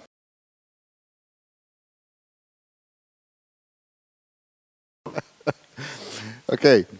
Tätä, nyt jos ajatellaan siis jotain tilannetta, missä peset esimerkiksi sun vaikka kädet, niin sitten kun sä oot sun kädet, niin on tietenkin ihan luontevaa niin, niin, ää, pyyhkiä ne kädet ne, ne ää, pyyhkeeseen, joka on ehkä sinne saatavilla. Ja ää, no nyt sitten sen seurauksena on, on tietenkin mahdollista, että se pyyhe likaantuu. Nyt sit, no nyt sitten, jos näin on tapahtunut, niin, niin yksi kysymys, mikä herää, on se, että no miksi se likaantuu? Ja mahdollinen vastaus tähän kysymykseen on se, että no se likaantui sen takia, että ää, oli niin heikko saippua käytössä. Et jos olisi jokin tiettyä nimeltä mainittua edellisessä saippua, niin hän olisi ehkä pystynyt pesemään paremmin ne kädet. Niin, niin, siis mä käytin tätä esimerkki alun alkaen Santa Haminas, missä oli monta vuotta, niin, niin aliupserikoulussa luento. Ja, ja äh, se oli oikeastaan meidän poikien vinkki äh, alun alkaen, kun mä kysyin, että mitäköhän videot voisi käyttää aliupserikoulussa, niin pojat oli sitä mieltä, että et, et sä oot innostunut Pulp Fictionista, niin, niin kaiva sieltä joku esimerkki. Ja, ja, äh, ja, ja, tota, ja näin sitä käytin sitä. Mä olin tosi innostunut siitä. Ja, ja, ja, ja tota, no sitten kuitenkin mitä, mitä tapahtui, oli, että mä sitten olin itse hemmetin innostunut, kun tykkään tuosta elokuvasta. Ja, ja tota, kerran mä tuun kotiin, ja meillä on siinä meidän eteisessä aulassa rakennettu, tässä missä nykyisin asutaan, on asuttu pitkän aikaa jo, niin siinä on erikseen rakennettu semmoinen tavallaan vieras veski, se on tosi pieni, mutta idea on se, että, että kun ihmiset tulee meille, että, että siinä olisi heti mahdollisuus pestä kädet, koska pipsa pitää käsien pesua ihan niin tosi tärkeänä. Et, et siis silloin kun pojat oli pieniä, kukaan ei koskaan päässyt meille sisään, jos ei pessy ensimmäisen käsiä. Muistan, kun Jörn Donner tuli, niin Pipsa sanoi, että Jörn, mahtava kun pääsit, tuossa on veski, pesen kätessä. Niin Jörn ei ollut pelkästään innostunut. Ja, ja, e, e, Mutta mut siis, että meillä on tämä, mistä pitää pestä kädet. Ja, ja no sitten kun mä kerran tulin kotiin, mä pesin kädet ja pyyhin ne siellä ja tulin pois, niin Pipsa meni mun jälkeen sinne. Ja tuli sitten ulos sieltä se semmoinen marimekko pyyhen mukana ja sanoi, että et, huomaatko Esa tässä pyyhkeessä mitään erityistä. Jolloin mä sanoin, että no nyt kun mä oikein tässä siristä ja skarppaan katseeni, haukan katseeksi, niin mä ehkä huomaan jotain vähän niin kuin likaakin siinä. No onko sulla mitään ehkä selitys silleen? No mä sanoin, että no, no kun kun siellähän, siis niin kuin tiedät, niin mä en tykkää käyttää tota, tota nestesaippua niinkään. Mä tykkään enemmän tuosta niin solidista tavarasta. Että mä oon niin solidin tavaran miehiä. Mutta kun se, se solidi pyyhe, se, se, se saippu, mikä siellä oli, se oli niin pikkunen, näitä tämmöisiä hotellipyyhkiä, kun mä pöy, pö, to, pö, mitä mä oon pöllinyt vuosien mittaan, niin, niin, äh, niin se on niin kuin tosi pienä. Hyvä, kun otit esiin, asiassa mä menenkin hakemaan sen isomman saippua. Ja mä huomasin, että ei perhana, Siinä olikin pieni Vincent Vega hiipinyt Boulevardille, niin E. Saarisen muodossa. Siis tämä tää, tää, tää pointti, että et kun sä ajattelet, että et, et kun jotain tapahtuu, niin syytä muita. Ja, ja tämä on ihan mahdollinen lähestymistapa, jos olet vaikka Yhdysvaltain presidentti. Ja, ja et, et kun sä syytät muita – ja, ja, ja, ja tota, se on niin huimaa se, että mihinkä ihminen tässä suunnassa pystyy. Koska tietenkin on niin, että vielä lisäksi, että jos sä onnistut kiukuttelemaan, niin sä saat katsoa itse sen sopivaan mielentilaan. Että sun on helpompi löytää niistä henkilöistä, jotka sen itsensä mahdollisesti jossakin toisessa ympäristössä pidät, heitä, pidät heistä ja arvostat heitä, niin kuitenkin semmoista, mihin liittyen sä pystyt heitä sitten syyllistämään. Ja, ja siis tämä edelleen varmaan myöskin se, että et, et sä et ylipäätänsä usko, että mitään kauhean kummosta niin voisi tapahtua ihmistodellisuudessa tai elämässä ylipäätänsä. Että niin 22-vuotiaana sä suunnilleen tiedät, että mitä ylipäätänsä voi niin kuin olla. On ihan tämmöinen mahdollinen kanta.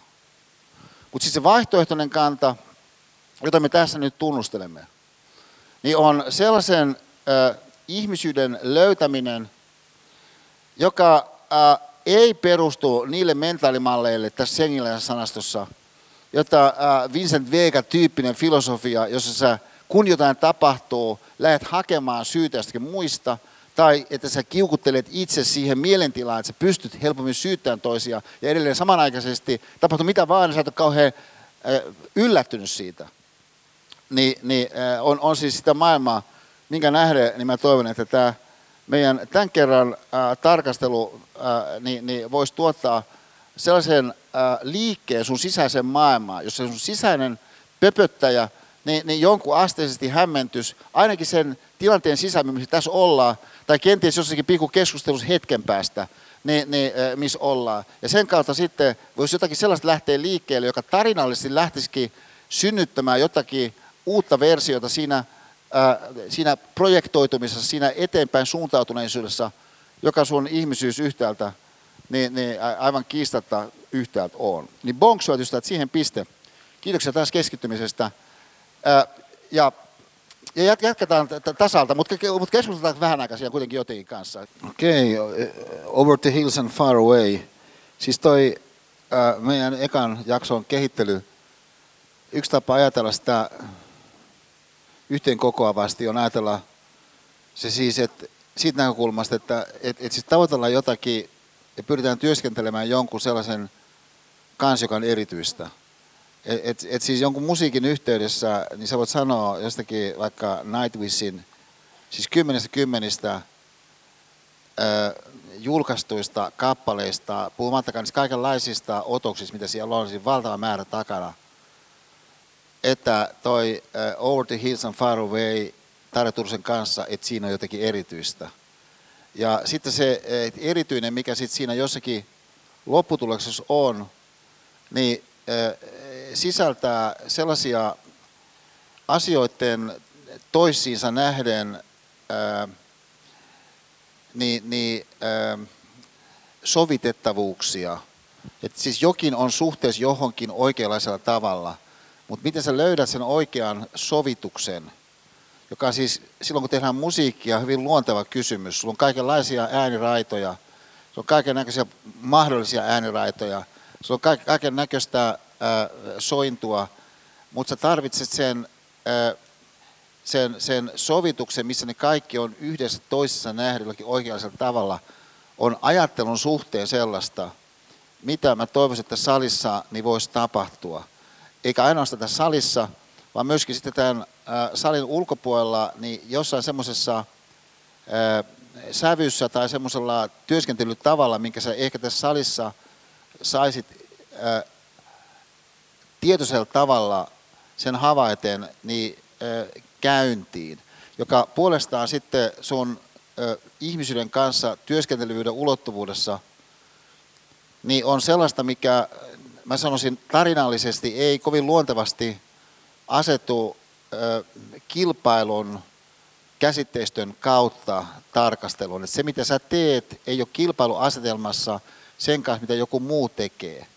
Ja, vaan että jos sen, mitä sä teet, ajattelee kilpailu käsitteistön kautta, niin jotakin siitä mahdollisuusmaailmasta, mikä siihen työskentelyyn liittyy, kenties katoaa. No siis väheksymättä kilpailun ympäristöä. No nyt sitten ää, mä, mä itsehän olen aika paljon niin, ää, vuosien mittaan työs, tykkännyt työskennellä niin, niin että et, et mä oon jättänyt sen ehkä maailman ää, tyypillisesti aika tietoisestikin väreilemään osaksi sitä ää, ajattelun, mä toivon, laajentumisen, syventymisen, moniulotteistumisen prosessia, minkä kanssa mä olen liikkeellä. Ja silloin on voinut tapahtua esimerkiksi niin, että, että mä oon hakenut innoitusta vaikka jostakin, ää, jostakin kuvasta tai jostakin mun mielikuvasta. Tässä tapauksessa siinä on Simon de Beauvoir ja sitten Sartre niin, äh, Café de Fleurissä –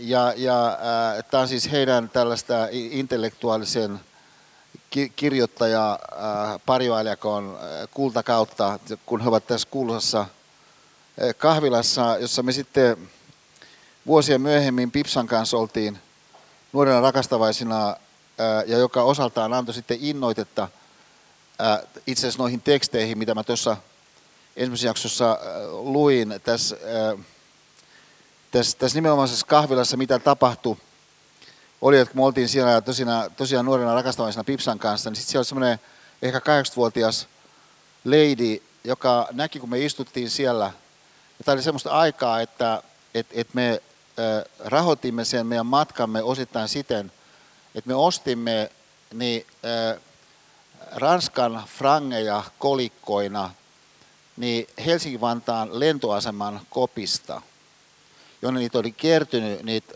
Ranskan frangeja kolikkoina. Ja sitten kuljetimme ne fyysiset kolikot niin Pariisiin, missä sitten Pipsa asteli niin kuin upeana kaunottarena ja iski ne niin kuin siellä jonkin parisilaisen pankin pöydälle. Usein niin kuin herättää niin kuin ällisystä, että miksi tällä upealla leidillä on hirveä määrä kolikoita. Mutta pointti siinä oli se, että niistä sai vähän enemmän niin siellä Pariisissa kuin mitä niistä sai niin Helsingin lentokentältä niistä ihan samoista kolikoista. Niin me saimme sen, sen, sen välirahan, jolla me niin rahoitimme sitä meidän, meidän matkailusuuden 80-luvun alkupuolella, niin meidän talous ja varsinkaan ei Saarisen talous, niin ei ole mitä se sitten on ollut myöhemmin.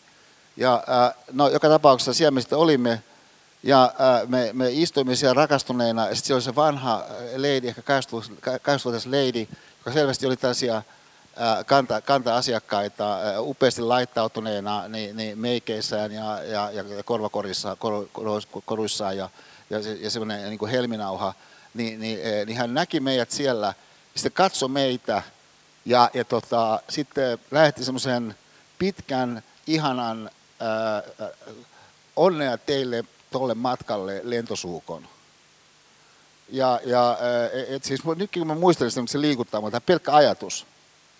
Niin se liittyy siis tähän maailmaan, mitä mä käsitteellisesti koskettelin ensimmäisessä jaksossa saarten eksistentialismin joidenkin perusajatusten kautta. Mutta pointti on siis se, että sä annat itses ajatella jotakin asiaa niin, niin elämyksellisesti.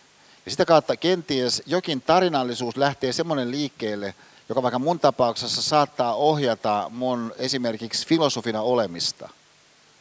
Mutta se ohjaavuus on luonteeltaan sellaista, jossa se mun oma sisäinen maailma prosessoi sitä jotakin, mitä siinä syntyykään materiaalia ja mitä monella e, e, eri tavalla mä pystyn sitten syventämään sitä materiaalia. Niin tämä ajatus mielessä, mä haluaisin tähän niin näyttää pikkupätkän niin, niin Lontoon olympialaisista niin, niin tämän meidän tarkastelun tässä toisessa jaksossa pohjalle.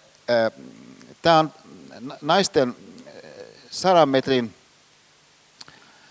loppukilpailu. Ja, ja nyt tässä, tä, tä, tä, tä, tässä niin, niin oleellinen asia niin, on se, että millä tavalla tämä voittaja, joka tässä tulee osot, olemaan Jamaikan Selian Fraser Price, joka on ihan valtavan lyhyt. Et, et hän on siis kirkkaasti kaikkein lyhyin näistä juoksijoista. Ja tavallaan sä voit ajatella, että, että jos sä haluat olla pikajuoksija, niin varmaan se, että sä oot ihan uskomattoman lyhyt, noin lähtötilanteessa ei ole mikään ihan niin valtava valttikortti. Ja, ja, mutta sitten sulla voi olla joku sellainen asenne siihen sun niin juoksemiseen tosi lyhyenä, joka itse asiassa kääntääkin sen tosiasiallisen valttikortiksi. No hän tulee voittamaan sen, mutta kiinnittäkää huomiota siihen, että kuinka se hänen voittaminen niin ei oikeastaan olekaan näitä toisia vastaan voittamista. Et, et sen sijaan, että hän siinä, siinä tuulettaisi ja nostaisi sormiaan pystyyn ykkösen merkkinä, niin, niin, niin hän, hän pikemminkin eh, luhistuu kasaan sen suuruuden edessä, eh, minkä osana hän on tässä eh, saanut olla. Ja, ja kiinnittäkää myöskin huomiota, joka on tämmöinen musta ihana pieni detalji, niin näiden juoksijattarien niin, niin tähän koko kisaolemukseen, että siellä on kyllä kynnet meikattu, tai mikä se saa termi onkaan, niin, niin ää, oikealla tavalla niin tätä erikoistilannetta varten. Siellä suomipojatkin saa vähän niin, niin tuota, tilanteen hohtoa osakseen. tota, Mutta mut siis se pointti, siis se pointti tässä nyt on se, että et, et kun, ää, kun, kun oot liikkeellä, niin se saattaa olla, että sä oot oikeastaan liikkeellä yllättäen pitkälle, niin, niin jonkun sellaisen valossa, joka onkin vakioitu, ja näin ollen niin kasvun mahdollisuudet siinä jossakin, mikä on vakioitu, on sitä kautta myöskin rajattu. Carol Dweck on Stanfordin yliopiston maineikas psykologian professori, jonka Mindset-kirja on myöskin suomennettu. On aika häkellyttävä siinä suhteessa, että se perusajatus, mikä tässä kirjassa tiedeperusteisesti tuodaan tarkasteluun, on kuitenkin intuitiivisesti ihan valtavan luonteva ja puree tosi syvälle, mä väittäisin meissä, niin vastoin sitä mahdollisuutta, mikä taas ihmisolentoina meihin liittyy, niin jonkin sellaisen keksimisenä, mitä tällä hetkellä niin, niin ei ole edes ideana. Ja että tämä keskeinen erottelu, minkä Dweck tässä kirjassaan niin jäsentää auki todella, todella uljaasti, ja, ja mun on vaikea kuvitella, että, että, että kukaan lukee edes osaa tästä kirjasta ajatuksella niin, että se ei aika pysyvästi lähde auttamaan sun omassa pyrkimyksessä laajentaa niin sitä osaa niin sun omassa hahmotuksessa, joka koskee potentiaalista kasvua. Ja erotuksena ää, esineellistävä ajattelu, jähmettävä ajattelu, joka vakioi jonkun kentän. Et, et siis e, esimerkiksi voi olla niin, että sun mielestä sun persoona on käytännössä aika lailla jo vakioisesti määrittynyt siis 23-vuotiaana. Ja, ja, ja siis mikä tarkoittaa silloin sitä, että sä käytännössä ajattelet, sulla on kartta koskien sitä, mitä sä kutsut mielessä sun persoonaksi, ja, ja mikä sun mielestä toiset peilaa sun persoonana, niin jonakin aika lailla vakioisena.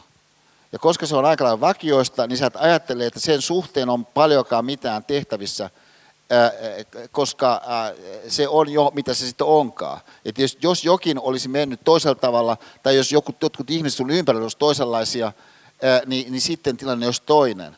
Et, että se, että sä oot just mitä sä olet näiltä osin persoonan osalta, niin, niin sulla saattaa olla joku tarina, joka kertoo sen selityksen, mutta tyypillisesti siihen liittyy muita ihmisiä ja näin ollen sellaisia syitä, jotka on sun itse ulkopuolella joka selittää sen sun nykyisyyden, että se on just niin kuin se on, ja sen suhteen ei oikeastaan mitään ole tehtävissä, niiltä osin, kun sun ajattelu näiltä osin on äh, fixed mindset, erotuksena äh, growth mindset, äh, sun perustarinat elämästä ylipäätään, se, että mitä tällaisessa elämässä voi kaiken kaikkiaan siis tapahtua, että kuinka, kuinka paljon voi tapahtua sellaista, joka jostakin aivan sattumanvaraisesta yksityiskohdasta yhtäkkiä avaakin ihan jotakin valtavaa.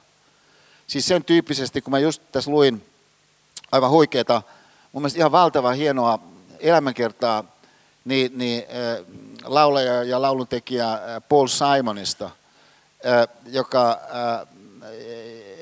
joka, tässä on nyt lopettamassa ainakin konserttikiertueen mielessä juuri uransa, ja joka on säveltänyt osan meidän oman ajan kaikkein, ka, kaikkein koskettavimmista kappaleista, Bridge over Troubled Water – ehkä niistä kaikkein kuuluisampana, niin kun hän teki Bridge the Troubled Waterin, niin alun alkaen niin siinä oli kaksi säkeistöä. Ja, ää, ja hän oli itse sitä mieltä, että tämä on masterpiece. Ja, ja että, tämä on hänen yesterday. Että tämä on jotain ihan valtavaa, mitä hän on nyt tehnyt, kun hän siis sekä sävelsi että sanotti sen. Mutta Art Garfunkel oli se, joka lähtökohtaisesti lauloi niitä heidän kappaleita, tietysti duettona myös – ja, ja, ja, ja Bridge over Troubled Waterhan on nimenomaan Art Carfunkel käytännössä laulaa sen koko laulu. Niin, niin pianon säästyksellä. No sitten kun ollaan studiossa, niin Carfunkel kuitenkin on sitä mieltä, että tämä niin kaipaa jotain. Ja jos te kuuntelette sen kappaleen, ne kaksi ensimmäistä säkeistöä ja ajattelet, että saisit tämän tehnyt, niin ihan hyvällä syyllä sä uskot, että tämä on, tämä on masterpiece, koska se on jo siinä vaiheessa masterpiece. Mutta Garfunkel oli sitä mieltä, että tämä kaipaa vielä jotain. Ja, ja, ja sitten he, heidän äh, luottoinsinööri siellä, äh, siellä studiolla oli myöskin sitä mieltä, että itse asiassa tuo on ihan niin kuin se kaipaisi jotain. Ja äh, sitten tapahtuu niin, että, että Paul Simonin tyttöystävä, kenen kanssa hän asuu jonakin aamuna, niin, niin löytääkin hiuksistaan, siis 29-vuotiaana, niin kaksi harmaata hiusta. Ja sitten äh, on, on tästä vähän niin kuin järkyttynyt, että löytyi kaksi harmaata hiusta, josta sitten Paul Simon niin, niin poimiikin siis tämän äh, Sail on Silver Girl, jolla se lähtee liikkeelle se kolmas säkeistö. Jos te kuuntelette sen Sail on Silver Girl, Sail on by, sehän lähtee siis avaruudellisemmin, se lähtee niin kuin avaamaan sitä ulospäin. Se kappale, mikä siihen asti on ollut tietyllä tavalla, niin, niin tämän, tämän laulajan tämmöinen, että, että, että ole niin kuin sun tukena – henkilöä, mutta nyt se lähteekin avautumaan sen henkilön osalta, joka on se, jonka tukena se yritetään olla. Se kappale nousee next leveliin. Niin on siis inhimillistä logiikkaa, joka on sulle mahdollinen, mutta se ei ole mahdollinen, jos sä suljet sen ajatuksellisesti. Ja nyt tämä tarinallisuuden maailma niin, niin varmaan tunkeutuu tosi voimakkaasti niihin erilaisiin tapoihin, millä sä vuorovaikutustilanteessa et, elät.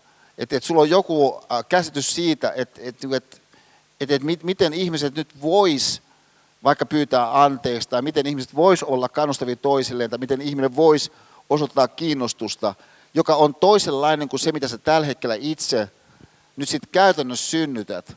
Mutta sun voi samanaikaisesti olla sellainen käsitys, sellainen kartta itsestä, joka sanoo, että muu ei ole sun osalta mahdollista. Että ikään kuin se kartta kertoo, että sä pysyt siinä maastossa menee ainoastaan tota reittiä. Sitten sä seuraat sitä reittiä.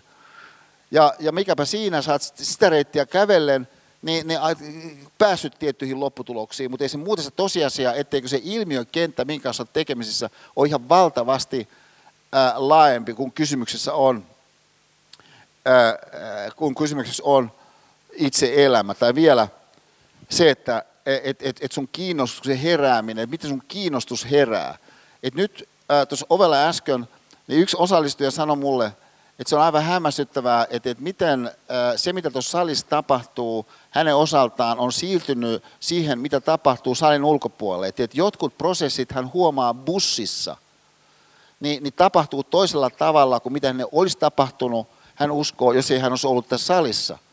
Ja, äh, ja että et henkilö tässä mielessä niin suunnistajana, jos käytetään sitä kielikuvaa, niin kun suunnistajana, kun hän menee, hän pitää silmällä sitä, miten hän ajattelee, hän huomaa, hei, että mä, huom- mä ajattelinkin tässä kohdassa vähän eri tavalla kuin mä aikaisemmin ajattelin.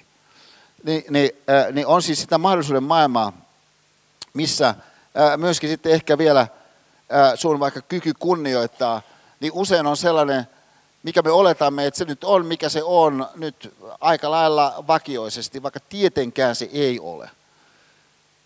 Niin antaa semmoisen mahdollisuuden nyt taas toisaalta meille, että, voisimme mennä takaisin siihen, mikä välähti esiin, niin eh, ehkä tuolla Shelly Ann äh, Fraser Price esimerkillä, kun on niin selvää, että hän siinä ei kisaa toisia vastaan. Että hän siinä jollakin tavalla – niin, niin äh, äh, kilvoittelee itsensä kanssa. Ja sitten kun hän onnistuu siinä kilvoittelussa itsensä kanssa, niin, niin äh, se ei ole, että hän on ottanut toiselta jotakin tai että hän on osoittanut, että hän on joku number one. Se ei ole siis se tarina, vaan että jotakin suurta tapahtuu. Hän sai olla osa jostakin suuressa. Ja tämän seurauksena niin, niin, äh, niin, niin sen sijaan, että hän äh, pyrkisi fyysisesti laajentamaan itseään ulospäin, joka voiton hetkellä on se, mitä ihmiset lähtökohtaisesti pyrkii tekemään, että niin kuin, on luonteva laajentaa itseään erilaisilla eleillä, kohdistaa huomio itseen ja niin päin pois, niin sen sijaan tekisi näin, niin hän kääntyykin alaspäin ikään kuin tuollaiseen melkein niin kuin sikioasentoon, niin pienemmäksi kuin mitä hän on, koska hän on niin pieni sen rinnalla, mitä tässä hän sai osaltaan kokea ja osa olla. Niin on siis aivan erilainen tarina, mutta sulle myös mahdollinen tarina. Mutta sulla voi olla vakioituna se pois mä sanon vielä toisesta suunnasta, että et, et, tota, ennen, ennen ää, Antaron Mertarantaa niin oli esimerkiksi Hamlet. Ja, ja nyt tämä on aika mielenkiintoinen, siis tämä William Shakespeare Hamlet, sikäli, että tätä on esitetty 500 vuotta yhtäjaksoisesti. Siis voidaan tehdä sellainen ennuste, että luultavasti niin, niin sun iPhone tai iPhone ylipäätänsä niin ei tule kestämään 500 vuotta. Ja, ja et, et Game of Thrones hyvin vaikuttava, no mahtaako se kestää 500 vuotta. Ja, ja no tämä on siis kestänyt 500 vuotta. Nyt sitten, ää, niin, niin eilen, paitsi että mä etsin sitä Sarten kirjaa, ää, esseitä yksi, jos on se eksistentialismikin on humanismia, teksti, niin mä etsin niitä Shakespearean Hamlet, ja mä olin aivan varma, että mulla on tämä uusi suomennos siitä, mutta mä en sitäkään löytänyt. Mikä seurauksena kuitenkin sitten, ää, niin, ää, kun tää, mä muistin, että se on VSOn kustantama, mä soitin sen VSOn kirkauppaa, joka nykyisin on Lönkalla, että onko se saatavilla, niin se onneksi oli saatavilla. Ja näin mä sen sitten hankin, se on mulla tässä. Tässä on huikea, ää, koko tässä Shakespearean koottujen teosten sarjassa on aivan fantastiset ää, johdannot. Ja kun se on äh, äskettäin suomennettu, niin ne tekstit toimii siis nykysuomeksi valtava hyvin. Ne on toki siis näytelmiä. Sen takia niiden lukeminen niin, äh, on, on jossakin määrin äh, nykyihmiselle äh, hermostuttavaa, koska, äh, koska ne on näiden eri näyttelijöiden repliikkejä lähtökohtaisesti, mitä siinä käydään läpi. Ja sitten tunne on se, että nämä sijoittuu sellaisiin tilanteisiin, jotka on meille hyvin kaukaisia – mutta mikä tämän esipuheen kautta äh, tuli esiin, mitä mä en ollut ajatellut, vaikka asia on oikeastaan tarkemmin aivan selvä, on se, että, että kun äh, näytelmä Hamlet, aikana esitettiin myöskin muita näitä Shakespearen näytelmiä, mutta tässä tapauksessa, kun näytelmä Hamlet esitettiin, niin se esitettiin sellaisille ihmisille lähtökohtaisesti, jotka eivät osanneet lukea. Ää, siis ei niin, että jotkut katsojista eivät osanneet lukea, vaan lähtökohtaisesti ihmiset eivät osanneet lukea, jotka tulee seuraamaan sitä näytelmää. Ja, ja tietenkin sitten mahdollisuutta erilaisilla erityisefekteillä synnyttää sitten vaikuttavuutta jossakin teatterissa nykytilanteeseen verrattuna on hyvin, hyvin pienet, jonka takia sitten se verbaalisuus, mikä kautta se kiinnostavuus synnytetään, niin on sitten kaikki kaikessa. No sitten se kaikki kaikessa voi sitten siirtyä jonkun asteisesti niin, niin jollekin ihmiselle, joka osaa lukea. Mutta se edellyttää, että se henkilö, joka osaa lukea, sitten lukee. No tähän tässä puolestaan ei ole selvää, että joku nyt kuitenkaan tosiasiassa lukee, koska hänellä saattaa olla jokainen päivä, jokainen tunti, jokainen minuutti täynnä jotakin muuta kuin esimerkiksi Shakespearean Hamletin lukemista, joka siis on kestänyt 500 vuotta. Ja, ja nyt, nyt siis tämä meidän kannalta kiinnostava asia tämän Hamletin hahmon osalta, niin on se, että et, et, mä ymmärrän, että mä en ollut siis tätä havahtuen tajunnut, että et siis tässä on kysymys niin, tarinallisuuteen olennaisesti liittyvästä niin, niin, epävarmuuden teemasta. Siis yhtäältähän tarina tuo jonkun mahdollisuuden. Ja se mahdollisuus on sitä puuttelevampi, mitä erityisempi on se nimenomainen vaihtoehto, mikä siinä jossakin tapa toteutuu. Ja no nyt sitten tämä, tämä, tämä epävarmuus, mikä siihen taas toisaalta liittyy tähän tähän tarinaan tulee Hamletin hahmo sen kautta, että hän kaiken aikaa on epävarma, mitä hänen pitäisi tehdä. Ja se on tämän epävarmuuden kuvaaminen, joka on nyt sitten meidän kannalta tärkeää, jos me otamme tosissamme sen mahdollisuuden, mikä liittyy teemaan ihmisyyden keksiminen. Et kysymys on jostakin sellaisesta, minkä suhteensa väistämättä olet epävarma. Mutta just siitä syystä, kun sä oot sen suhteen epävarma, sieltä voi sitten paljastua jotain sellaista, joka on vähemmän ilmeistä koska se oli epävarmaa, että voiko se ylipäätään syntyä. Siis ajatelkaa tämä seuraavasti. Mä luen tästä kaksi ihan lyhyttä pätkää. Tämä toinen pätkä, minkä mä tässä luen, niin on siis tämä maineikas pätkä, minkä nyt useimmat tästä Hamletista tietää, että Shakespearean Hamletissa niin sanotaan ollako vai eikö olla. Et siis tämän verran mä sanoisin useimmat tietää. Että et se voi olla, että jopa Donald Trump tietää tämän. Ja, ja, äh, mutta hän ei ole miettinyt läpi, että mitä se oikeastaan tarkoittaa toi olla vai eikö olla. Eli siis, et, että tämä voisi liittyä ihmisenä olevuuden erityiseen erityisyyteen, siis tämä epävarmuuden sietäminen ja sen kanssa eläminen ja sitä kautta jonkun semmoisen synnyttäminen, minkä lähde on se epävarmuus. Erotuksena varmuus. Ö, No, tämä on siis tilanteessa, missä tämä on noin puolessa välissä tätä kehittelyä. Asetelma tässä on siis se, että Hamletin isä on kuollut joka on Tanskan kuningas ollut. Ja sitten on tapahtunut niin, että, että Hamletin isän veli, eli hänen setänsä, on hurmanut hänen äitinsä ja mennyt sen kanssa naimisiin, ja näin hän on nyt Tanskan kuningas. Mutta Hamlet epäilee, että, että, että, että, että something fishy is going on. Että, että olisiko niin, että tämä setä niin olisikin hoidellut hänen isänsä päiviltä päästäkseen ei ainoastaan Tanskan kuninkaaksi, vaan myöskin sitten puolisoksi niin, niin mun äidille. Tämä on hänen epäilyksensä.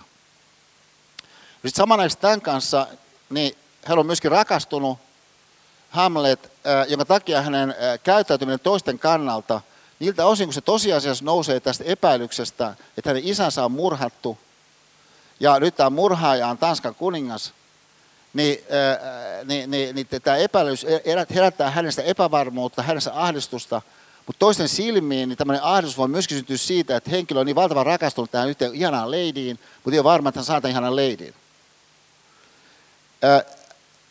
no, ää, nyt tämä epävarma Hamlet niin, niin, ää, käy seuraavaa sisäistä keskustelua.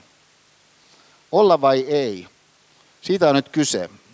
Onko ylevämpää kärsiä vai sisimmässään julman onnen sinkomat ammukset ja nuolet vai nousta taistelemaan vaikeuksensa tulvaa vastaan ja voittaa ne? Kuolla, nukahtaa ja siinä kaikki. Tehdä nukkumalla loppu niin kuin luullaan, sydämensä tuskasta ja tuhansista vastoinkäymisistä, jotka ovat lihan perintö. Kas siinä päätös, jota, jota hurskaasti voi toivoa. Hän siis tuo esiin sen, mitä mä sanoisin, aika monet oman sisäisen pöpöttäjänsä kanssa monta kertaa, kun on vastoinkäymisiä, niin kuin pallottelee siis tätä vaihtoehtoa, että jos olisin kuollut, niin mitenkä sitä siellä jossakin mun hautajaisessa niin kuin ihmiset niin itkisivät, kun ne vihdoinkin tajus, kuinka mahtava hahmo mä olen. Mutta nyt tässä tapauksessa kuitenkin, niin tämän, tämän epävarmuuden suhteen on se uhka, että kun sä et tiedä välttämättä, tämä Hamletin kannalta, että sä et välttämättä tiedä, mitä siellä kuoleman jälkeen odottaa. Tämä on kuitenkin sellaista aikaa, kun uskoi, ihmiset uskoi hyvin laajalti, että kuoleman jälkeinen elämä on niin kuin reaalinen vaihtoehto.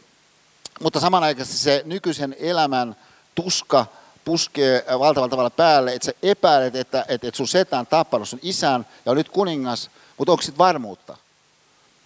Kuka jaksaa kantaa tätä taakkaa, raataa otsa hiessä, sadatella elämänsä ankaruutta, ellei pelko siitä, mikä meitä kuoltomme odottaa, tuo tuntematon valtakunta, jonka rajan takaa paluta ei ole – tahtoamme hämäisi ja pakottaisi kestämään nuo vaivat eikä pakenemaan uusiin koettelemuksiin, joita emme tunne. Tällä tavoin omatunto tekee meistä pelkureita. Tahdon luonnollisen värin peittää empimisen sairaaloinen kelmeys. Ja tärkeät ja merkittävät aikeet, tämä ajatus saa kääntymään pois suunnastaan ja siihen sammuu toiminta. Niin tämä on siis tämän äh, Hamletin iso teema meille epävarmuus joka e- epävarmuus voi meidän tapauksessa niin sitten sammuttaa toiminnan jostakin muista syistä kuin siitä syystä, että uskomme, että, että meille tapahtuisi vaikka kuoleman jälkeen jotakin niin kauhistuttavaa jonkun niin uskollisen doktriinin määrittelemällä tavalla. Mutta joka tapauksessa saatat uskoa taas, että jotakin, jotakin, jotakin kauhistuttavaa tapahtuu, jotakin sun kannalta kielessä tapahtuu, jos et sä ryhdy siihen johonkin toimeen. Mutta vaihtoehto tässä kohdassa niin on hyväksyä se, että keskeinen tapa, millä kasvu syntyy, syntyy epävarmuudesta käsin. Fixed mindsetin keskeinen pointti on just siinä, että se siirtää pois epävarmuutta. Ja tästä seuraa, kun sä uskottelet itsellesi, että esimerkiksi niin sun äly antaa sulle tai joku muu sun vakioinen piirre antaa sulle ylivoiman toisiin nähden, niin, niin, äh, niin tästä syystä sä voit toimia niin näiltä osin ilman riskiä. Että sun ei tarvitse olla epävarma. Ja, ja, ja se, että sinulle täytyy olla epävarma, voi myöskin liittyä siihen, että jos sä toisia ihmisiä, niin sä saat toiset ihmiset kategorisoida johonkin semmoiseen fixed kategoriaan, joka riistää heidän arvonsa.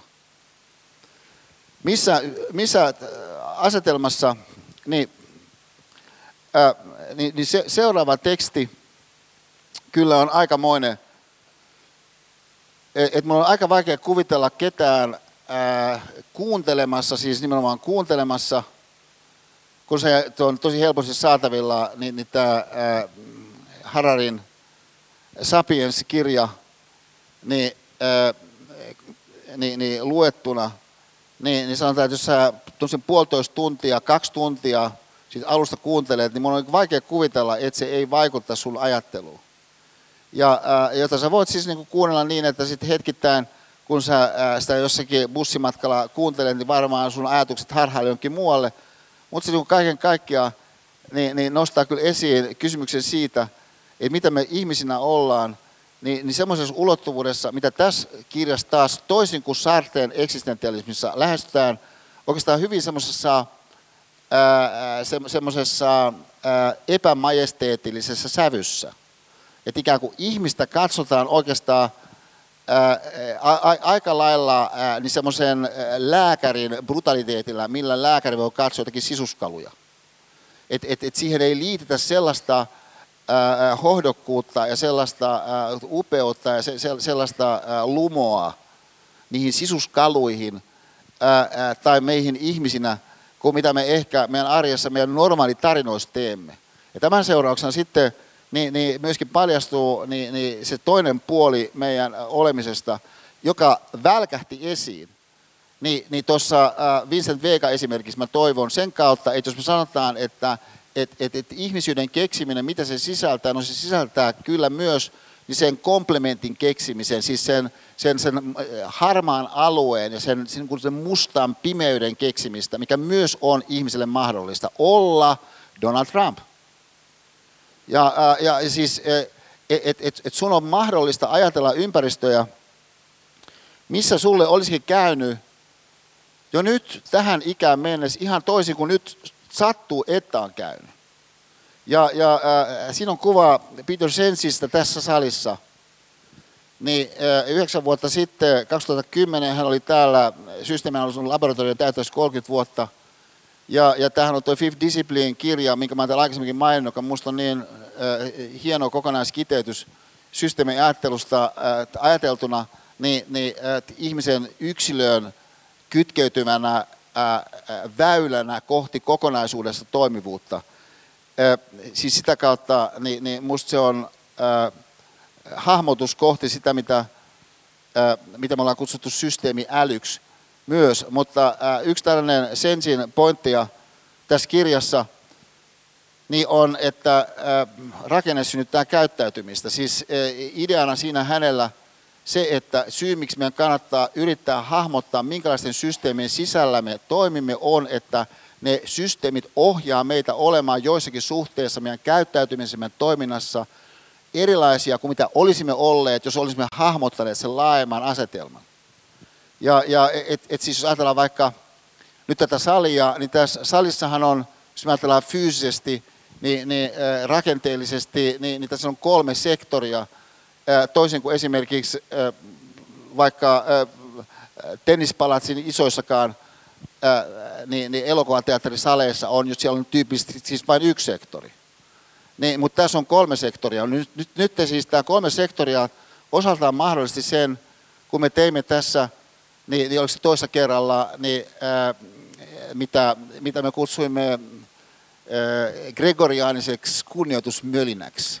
Ja, ja, ja, ja tuota, no siis tämä gregoriaaninen kunnioitusmölinä, mikä tässä syntyi, niin sehän syntyi osittain sen takia, että äh, oli helppo hahmottaa, että, että, että missä vaiheessa kukin sektori tulisi mukaan siihen kuljetusmölinään. Erotuksena tilanne, missä tämä olisi kaikki yhtenä salia. Koska siinä, siinä tilanteessa, missä olisi vaikea hahmottaa, missä kohdassa se muuttuu, niin, niin sä ehkä siinä, siinä reunustalla toimisit eri tavalla, mitä nyt sä toimit. Siis on esimerkki siitä, että, että rakenne synnyttää käyttäytymistä. on helpompi tietyn rakenteen puitteissa tehdä jotain mitä se muuten välttämättä edes tekisi, mutta se saattaakin mennä sitten myöskin kielteiseen suuntaan tavalla, mihinkä Marx, niin mä sanoisin kyllä ainakin käsitteellisessä mielessä äh, terävämmin ja, ja rajummin ja suuntaa antavammin kuin kukaan muu niin, niin huomioon kohdisi. Tässä on kuuluisa äh, lyhyt lainaus niin, niin tästä Marxin äh, kuuluisasta äh, hahmotuksesta, joka, joka on nimeltään siis poliittisen taloustieteen äh, arvostelua. Ja, ja äh, minusta tämä on niin aika, aika hieno tämä, ajattelemisen tapa, mitä hän tässä aika, aika kärkevästi nostaa esiin, siis tämä, että, että ihmisten tajunta ei määrää heidän olemistaan, vaan päinvastoin heidän yhteiskunnallinen olemisensa määrää heidän tajuntansa. Ja, ja, ja, ja siis tämä ajatus, mikä hänellä tässä kohdassa on, on se, että sä oot eri tavalla niiden olosuhteiden muovaama, kuin mitä sä lähtökohtaisesti taas jostakin yksilökeskeisemmästä ajateltavasta, kuten vaikka eksistentiaalisesta käsin, olisi taipuvainen ajattelemaan. Mutta mut molemmat on jossakin määrin kenties totta sun osalta. Siis kenties on niin, että sä oot joissakin suhteessa niin niiden rakenteiden, minkä kautta sä elät, niiden erilaisen tuotantomuotojen, minkä keskellä sä oot syntynyt, niin muovaamaan. Mutta mahdollisuus samanaikaisesti niin on kuitenkin niin, niin työskennellä siitä käsin, mikä on ihmiselle erityistä. Ja nyt jos sä sitten ää, kysyt, no mikä on ihmiselle erityisen erityistä, niin, niin ää, länsimäisen filosofian historian valossa, niin yksi mahdollinen vastaus tähän kysymykseen on se, mitä me jo koskettelimme Sarten kautta, yleisemmin eksistentialismin kautta, joka tuo valinnan käsitteen tarkasteluun. Mutta toisenlainen vastaus, joka myös on ehkä kiinnostava, on, on, on sellainen vastaus, jossa huomio kiinnitetään siihen, että et jotkut asiat ihmisessä todellisuudessa niin, niin on mahdollista ajatella niin itseisarvoisina. Ja sitä kautta niin semmoisina, että, että, että, että niihin liittyen, mä saan, anteeksi, että, että, että niihin liittyen niin seuraava, niin voi, voi näyttäytyä puhuttelevana. Nyt mä menen takaisin videon pätkää. Tämä meidän seuraava videon pätkä niin, niin kestää tämä alle minuutti. Ja, ja tämä vie meidät sellaiseen tilanteeseen, missä Martin Luther King kiertää Yhdysvaltoja. Hän, hän pelkää kaiken aikaa henkensä puolesta. Adettuna se viha, mikä hänen kohdistuu, siis viha. Ja, ja se, että se on siis vihaa, niin, äh, niin, niin, niin tarkoittaa, että, että ihmiset on valmiit aivan mihin tahansa siitä vihasta käsin – ja samalla kokea, että se toimii oikeutetusti. Niin, ää, nyt mä, nyt mä, missä mä nyt löydän kanssa? Ah, joo, tuossa. We've got some difficult... Me mennään tilanteeseen, missä, missä hän on pitämässä puhetta. Tämä on päivää ennen kuin hänet salamurhataan.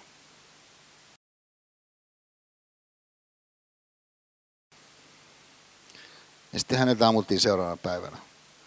Et, et jos, jos me sanotaan, että et, et, et on, et on olemassa joku äh, sellainen ulottuvuus, mitä, äh, niin, äh, mihin Abraham Lincoln viittasi, siis edustaa samaa puoluetta kuin Donald Trump, puhuessaan olemuksen paremmista enkeleistä –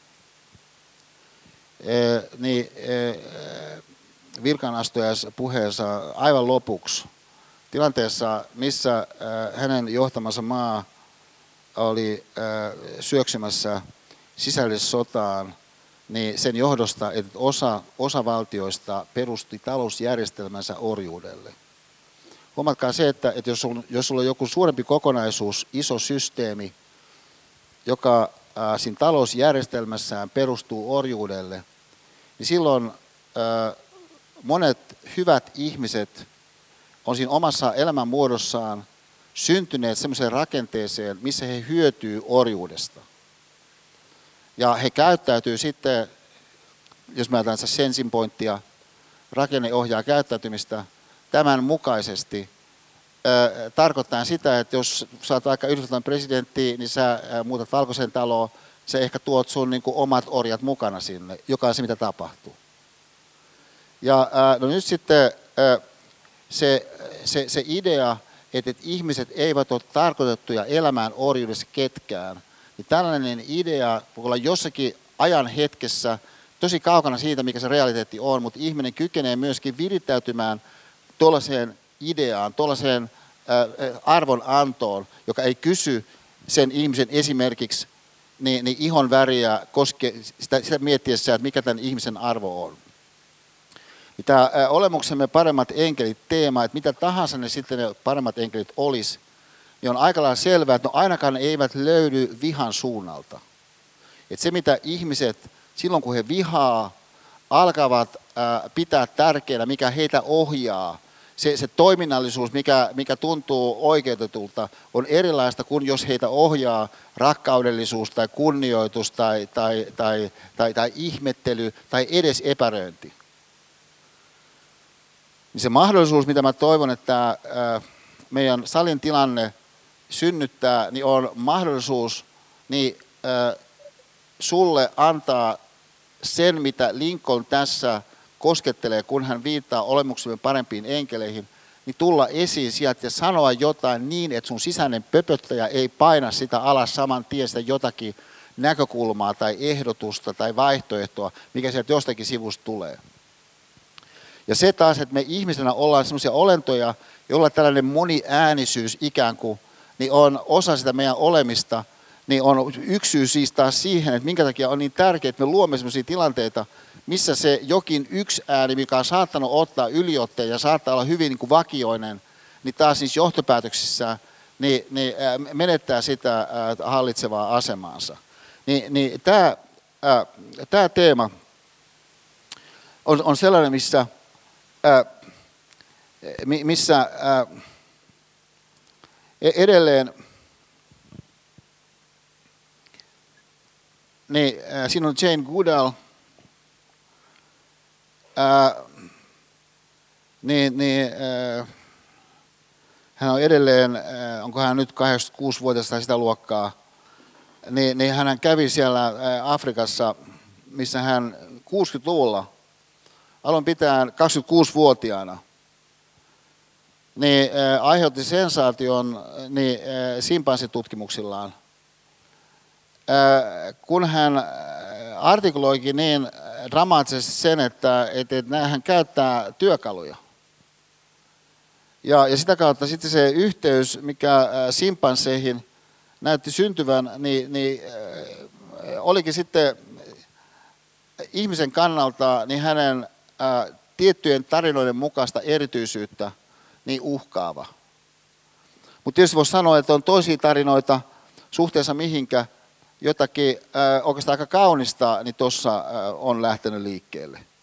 Ja, äh, ja sitä kautta sitten, jos me ajatellaan tätä meidän tilannetta, niin että et mitä ihmisyyden keksiminen olisi, niin no, yksi mitä se voisi olla, että sä keksit sun omaa tulevaisuutta. Ja äh, joka sun oma tulevaisuus saattaakin avautua johonkin semmoiseen suuntaan, esimerkiksi sen kautta, että et, et sä äh, havahdut jonkin asian itseisarvoisuuteen semmoisella tavalla, kun Martin Luther King havahtui jonkun asian itseisarvoisuuteen tai häntä ennen Abraham Lincoln, tai jotain siis sellaista kunnioitusta syntyy kuin mitä Jane Goodall Afrikassa suhteessa simpansseihin niin, äh, synnytti. Mutta samanaikaisesti niin ehkä se myöskin tarkoittaa niin sen maailman avaamista, mä tuun palaamaan tähän äh, vielä meidän tulevilla kerroilla pikkasen toisesta suunnasta, mutta niiden varjovyöhykkeiden keksimistä myös, mikä ihmisyyteen myös liittyy. Siis se me, meidän, äh, mikä, minkä mä koen niin tuskallisessa näissä mun 80-luvun teoksissa, äh, joissa ja, ja varsinkin tuossa epäihmisen äänessä, joka niin kuin sanottu on, on, on tämä transition period, kirja, että, että missä vaikutus ei ollut päässyt vielä oikein niin käyntiin siinä varsinaisesti, niin, niin, niin mä koisin niin kiusallisena sen semmoisen semmoisen juuri ja juuri niin, niin pe, ää, siellä jossakin peitossa pysyvän itserakkauden niin, niin, ää, niin, niin ratsuun. Ja että et, et se sellainen vääränlainen itserakkaus, joka saattaa sitten olla sellaista, mitä vaikkapa eksistentialismi niin sitten ruokkii niin, niin jonkun kohdalla, niin, niin sen vapauden filosofian nimikkeen alla, mikä siihen sisältyy, niin, niin taittuu silloin, kun me aletaan miettiä niin itsessämme olemia sellaisia varjovyöhykkeitä, jotka sitten puolestaan on äh, ihmiskunnan historian aikana, ja, ja toi Hararin kirja on siitä niin erikoisen dramaattinen kuvaus, niin, niin eläneet ihan samanlaisissa ihmisissä kuin meissä. Ja se, että se ei elä meissä, niin, niin äh, ei ole jotain sellaista, joka ei tarkoita, etteikö se voisi elää meissä. Et jos se tilanne muuttuukin, jos se ympäristö muuttuukin, jos se rakenne muuttuukin, jos, jos ikään kuin sen, niin sen kokonaisasetelman tuotannolliset jotkut rakenteet muuttuukin, niin kenties meistä tulee jotakin sellaista esiin, mitä me tosiaankaan nykyhetkestä ajatellen emme haluaisi, että meistä tulee esiin, emme usko, että meistä voisi tulla esiin, mutta siinä tilanteessa kuitenkin tulisikin esiin, jos emme ole sitä ajatelleet, että mitä me tarkemmin ajatellen olemme. Niin tarkoittaa myöskin sen keksimistä, se ihmisyyden keksiminen, että mitä sä oot tähän asti ollut. Että siis, siis se, mitä, ää, mitä mä koen, että tämä, tämän kevään luentosarjan mun osalta on osaltaan tuonut esiin, on ollut sen keksimistä, että, että kuinka itse keskeinen monessa kohdassa niin tosiasiassa on ollut yli sen, mitä mä oon mielessäni niin, niin väittänyt, että on. Ja, ja totta kai siis kaikki tekeminenhän edellyttää sitä, että, että sä pistät itseäsi siihen likoon. Siinä mielessä tietty ää, itsestä lähtevyys on, on väistämätöntä, ää, mutta se on juuri tämä sovitus, että et ne, et, et ne eri instrumentit soi oikeassa suhteessa toisessa nähden, mikä on se pointti. Ja mikä aiheuttaa sitten sen, nyt mä katson taaksepäin, että et, et mä keksin siitä mun omasta historiasta sellaista – mitä siinä oikeastaan mä silloin, kun se tapahtui, mä en tajunnut, että siinä oli. Mutta samanaikaisesti sitten ne, ne avautuu jonkunasteinen näkymä ainakin ne, ne eteenpäin sen valossa, mitä sitten voisi tämän nimikkeen alle äh, hahmottaa, siis tämä olemuksesi, olemuksesi paremmat enkelit. Et, et siis, jotka voi olla paitsi toisiin ihmisiin tai elämään sinänsä liittyvää, niin myöskin voi olla jotakin kognitiivisempaa, esimerkiksi kiinnostuneisuutta. Ja, ja, ja, ja, ja sitä kautta niin, niin sellaisen epäröinnin suurempaa hyväksymistä, mikä, mikä se epäröinti vie meidät itsemme ulkopuolelle siitä jostakin näennäisestä varmuuden tunteesta käsin, joka niin helposti me, meidät äh, hypnotisoi.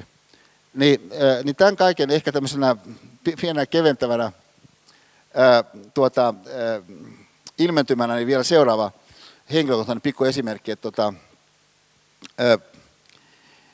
silloin kun meidän pojat oli pieniä, me matkustettiin aika paljon poikien kanssa ja, ja tota, ää, tyypillisesti niin, että, että me olimme Pipsan mukana, joka ää, silloin lensi Finnairin purserina ja, ja, ää, ja usein miehistöt oli sitten kaukokohteessa jonkun aikaa.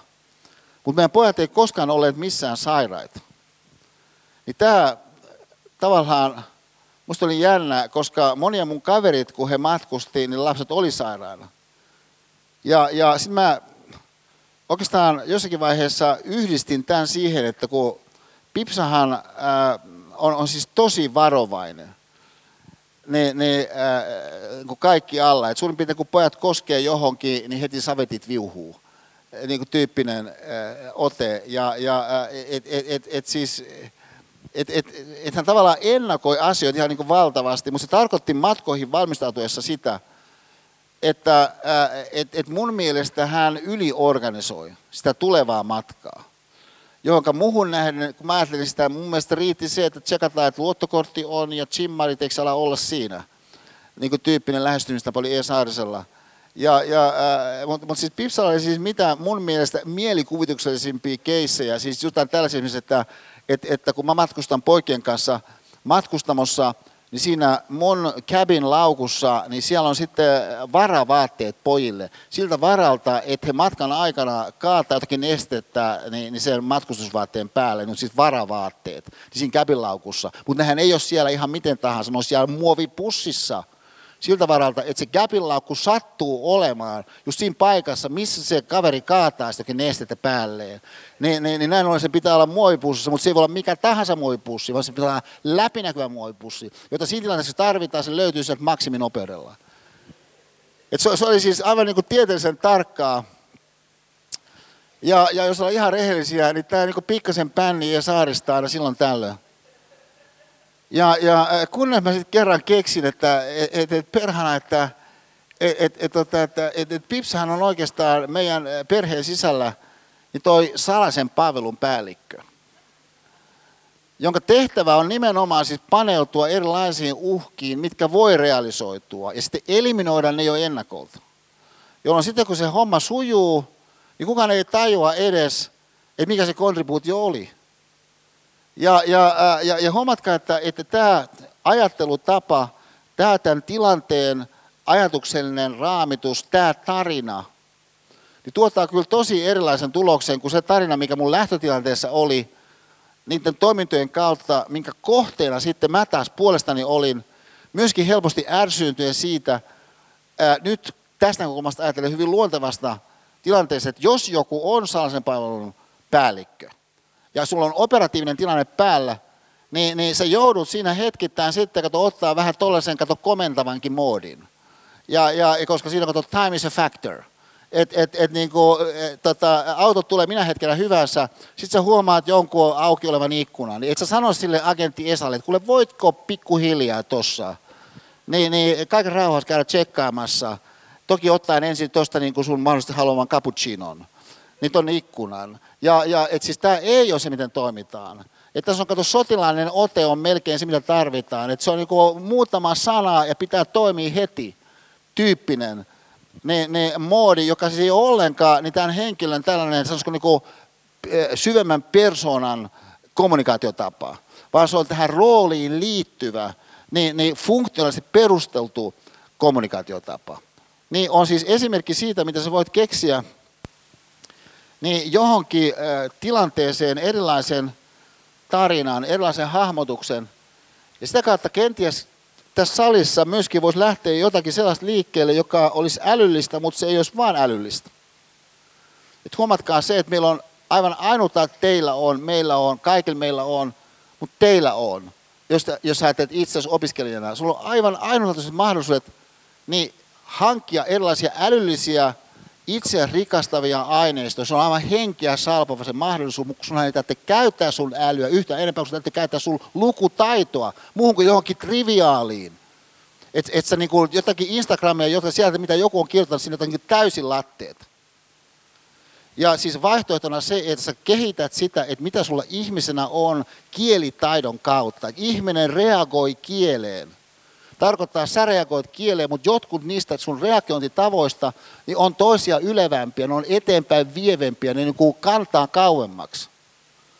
Niin, niin, niin se, se on se ö, ö, oman ihmeen kanssa työskentelemisen keksimistapahtuma, mitä mä toivon, että me tänään ollaan tässä pikkasen saatu valotettua ja ehkä väreiltyä liikkeelle. Kiitoksia, hyvät ystävät. Kiitoksia.